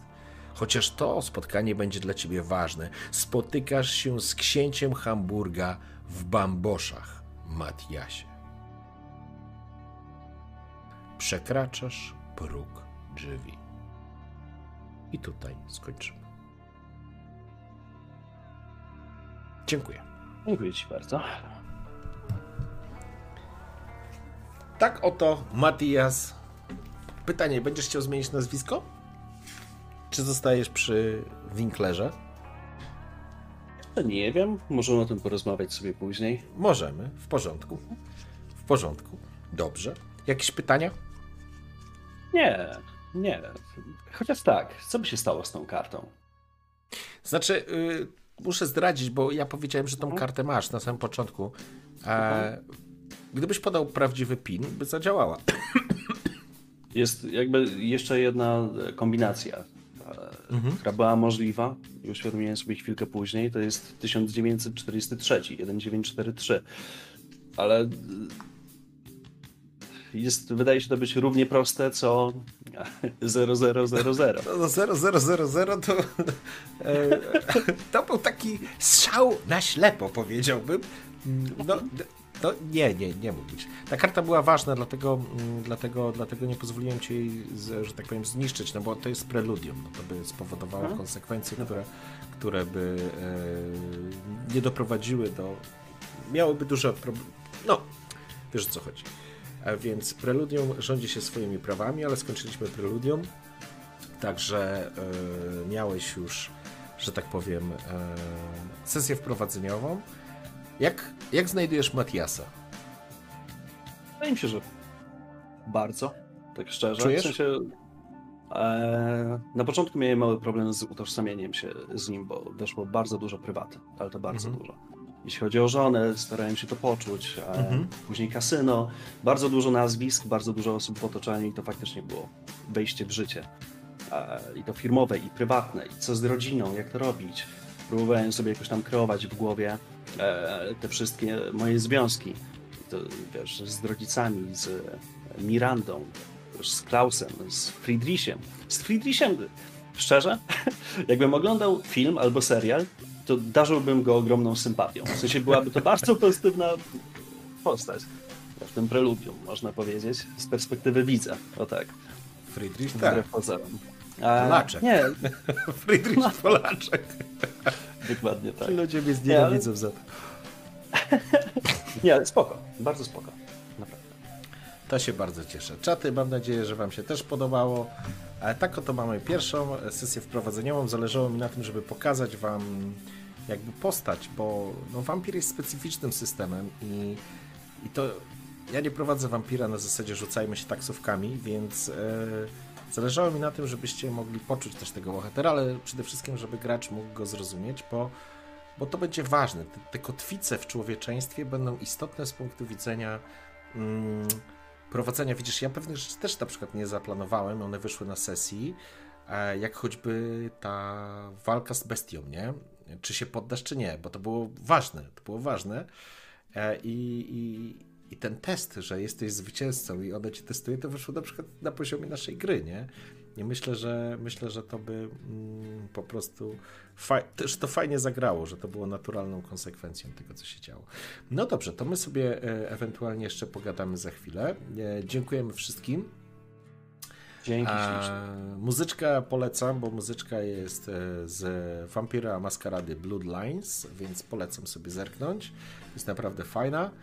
I trzymajcie się cieplutko. Życzę Wam e, dobrych, kolorowych snów. Dzięki za łapki. Właśnie, wbijajcie. Brzoza, ty streamujesz jeszcze tam u siebie na Twitchu? Czy już nie? Jak to Nie. z Tobą jest? Już Ja nic? Ostatni streamek zrobiłem jakoś w sierpniu. Coś takiego, tak więc. Aha. No nie, nie. Może, może wrócę jakoś eventowo. To znaczy Dobrze, eventowo, na W zasadzie, każdym razie- pokażę. jak wpiszecie brzoza, e, to, to brzoza się czasami pojawia e, na tym, na, na streamach. Także dzięki. e, Czy ta kampania będzie solo tylko? Aldarar, e, jest planowany duet. Jeżeli duet e, nie wskoczy, to będziemy ciągnąć solo, e, ale to wszystko się okaże, że tak powiem, e, na dniach. E, Także dziękujemy pięknie, trzymajcie się, dobrej nocy. Jeszcze Marcinie, powiedz, No. kiedy można się spodziewać kolejnej ewentualnie. Będziemy dogadywać i myślę, że ja bym chciał może już nawet w przyszłym tygodniu po Sylwestrze. Jeżeli będziesz dostępny, to możemy, możemy zagrać. Jeżeli, chyba, że się pojawi sytuacja, że wtedy będzie wprowadzenie dla drugiego gracza, bo też tak może być. A jeżeli nie, to po prostu wejdziemy w sesję. I wtedy e, zaproponuję wam, e, wam, w sensie ustalimy harmonogram e, sesji i wtedy podamy oficjalnie jak, kiedy, gdzie można spotkać wampierza e, w Hamburgu. Pewnie. Dzięki. Dobra. Dobra. Bawiłem się Trzymajcie się. naprawdę. Cześć, cześć. Dobrej Cześć nocy. czaty. Dobrej nocy.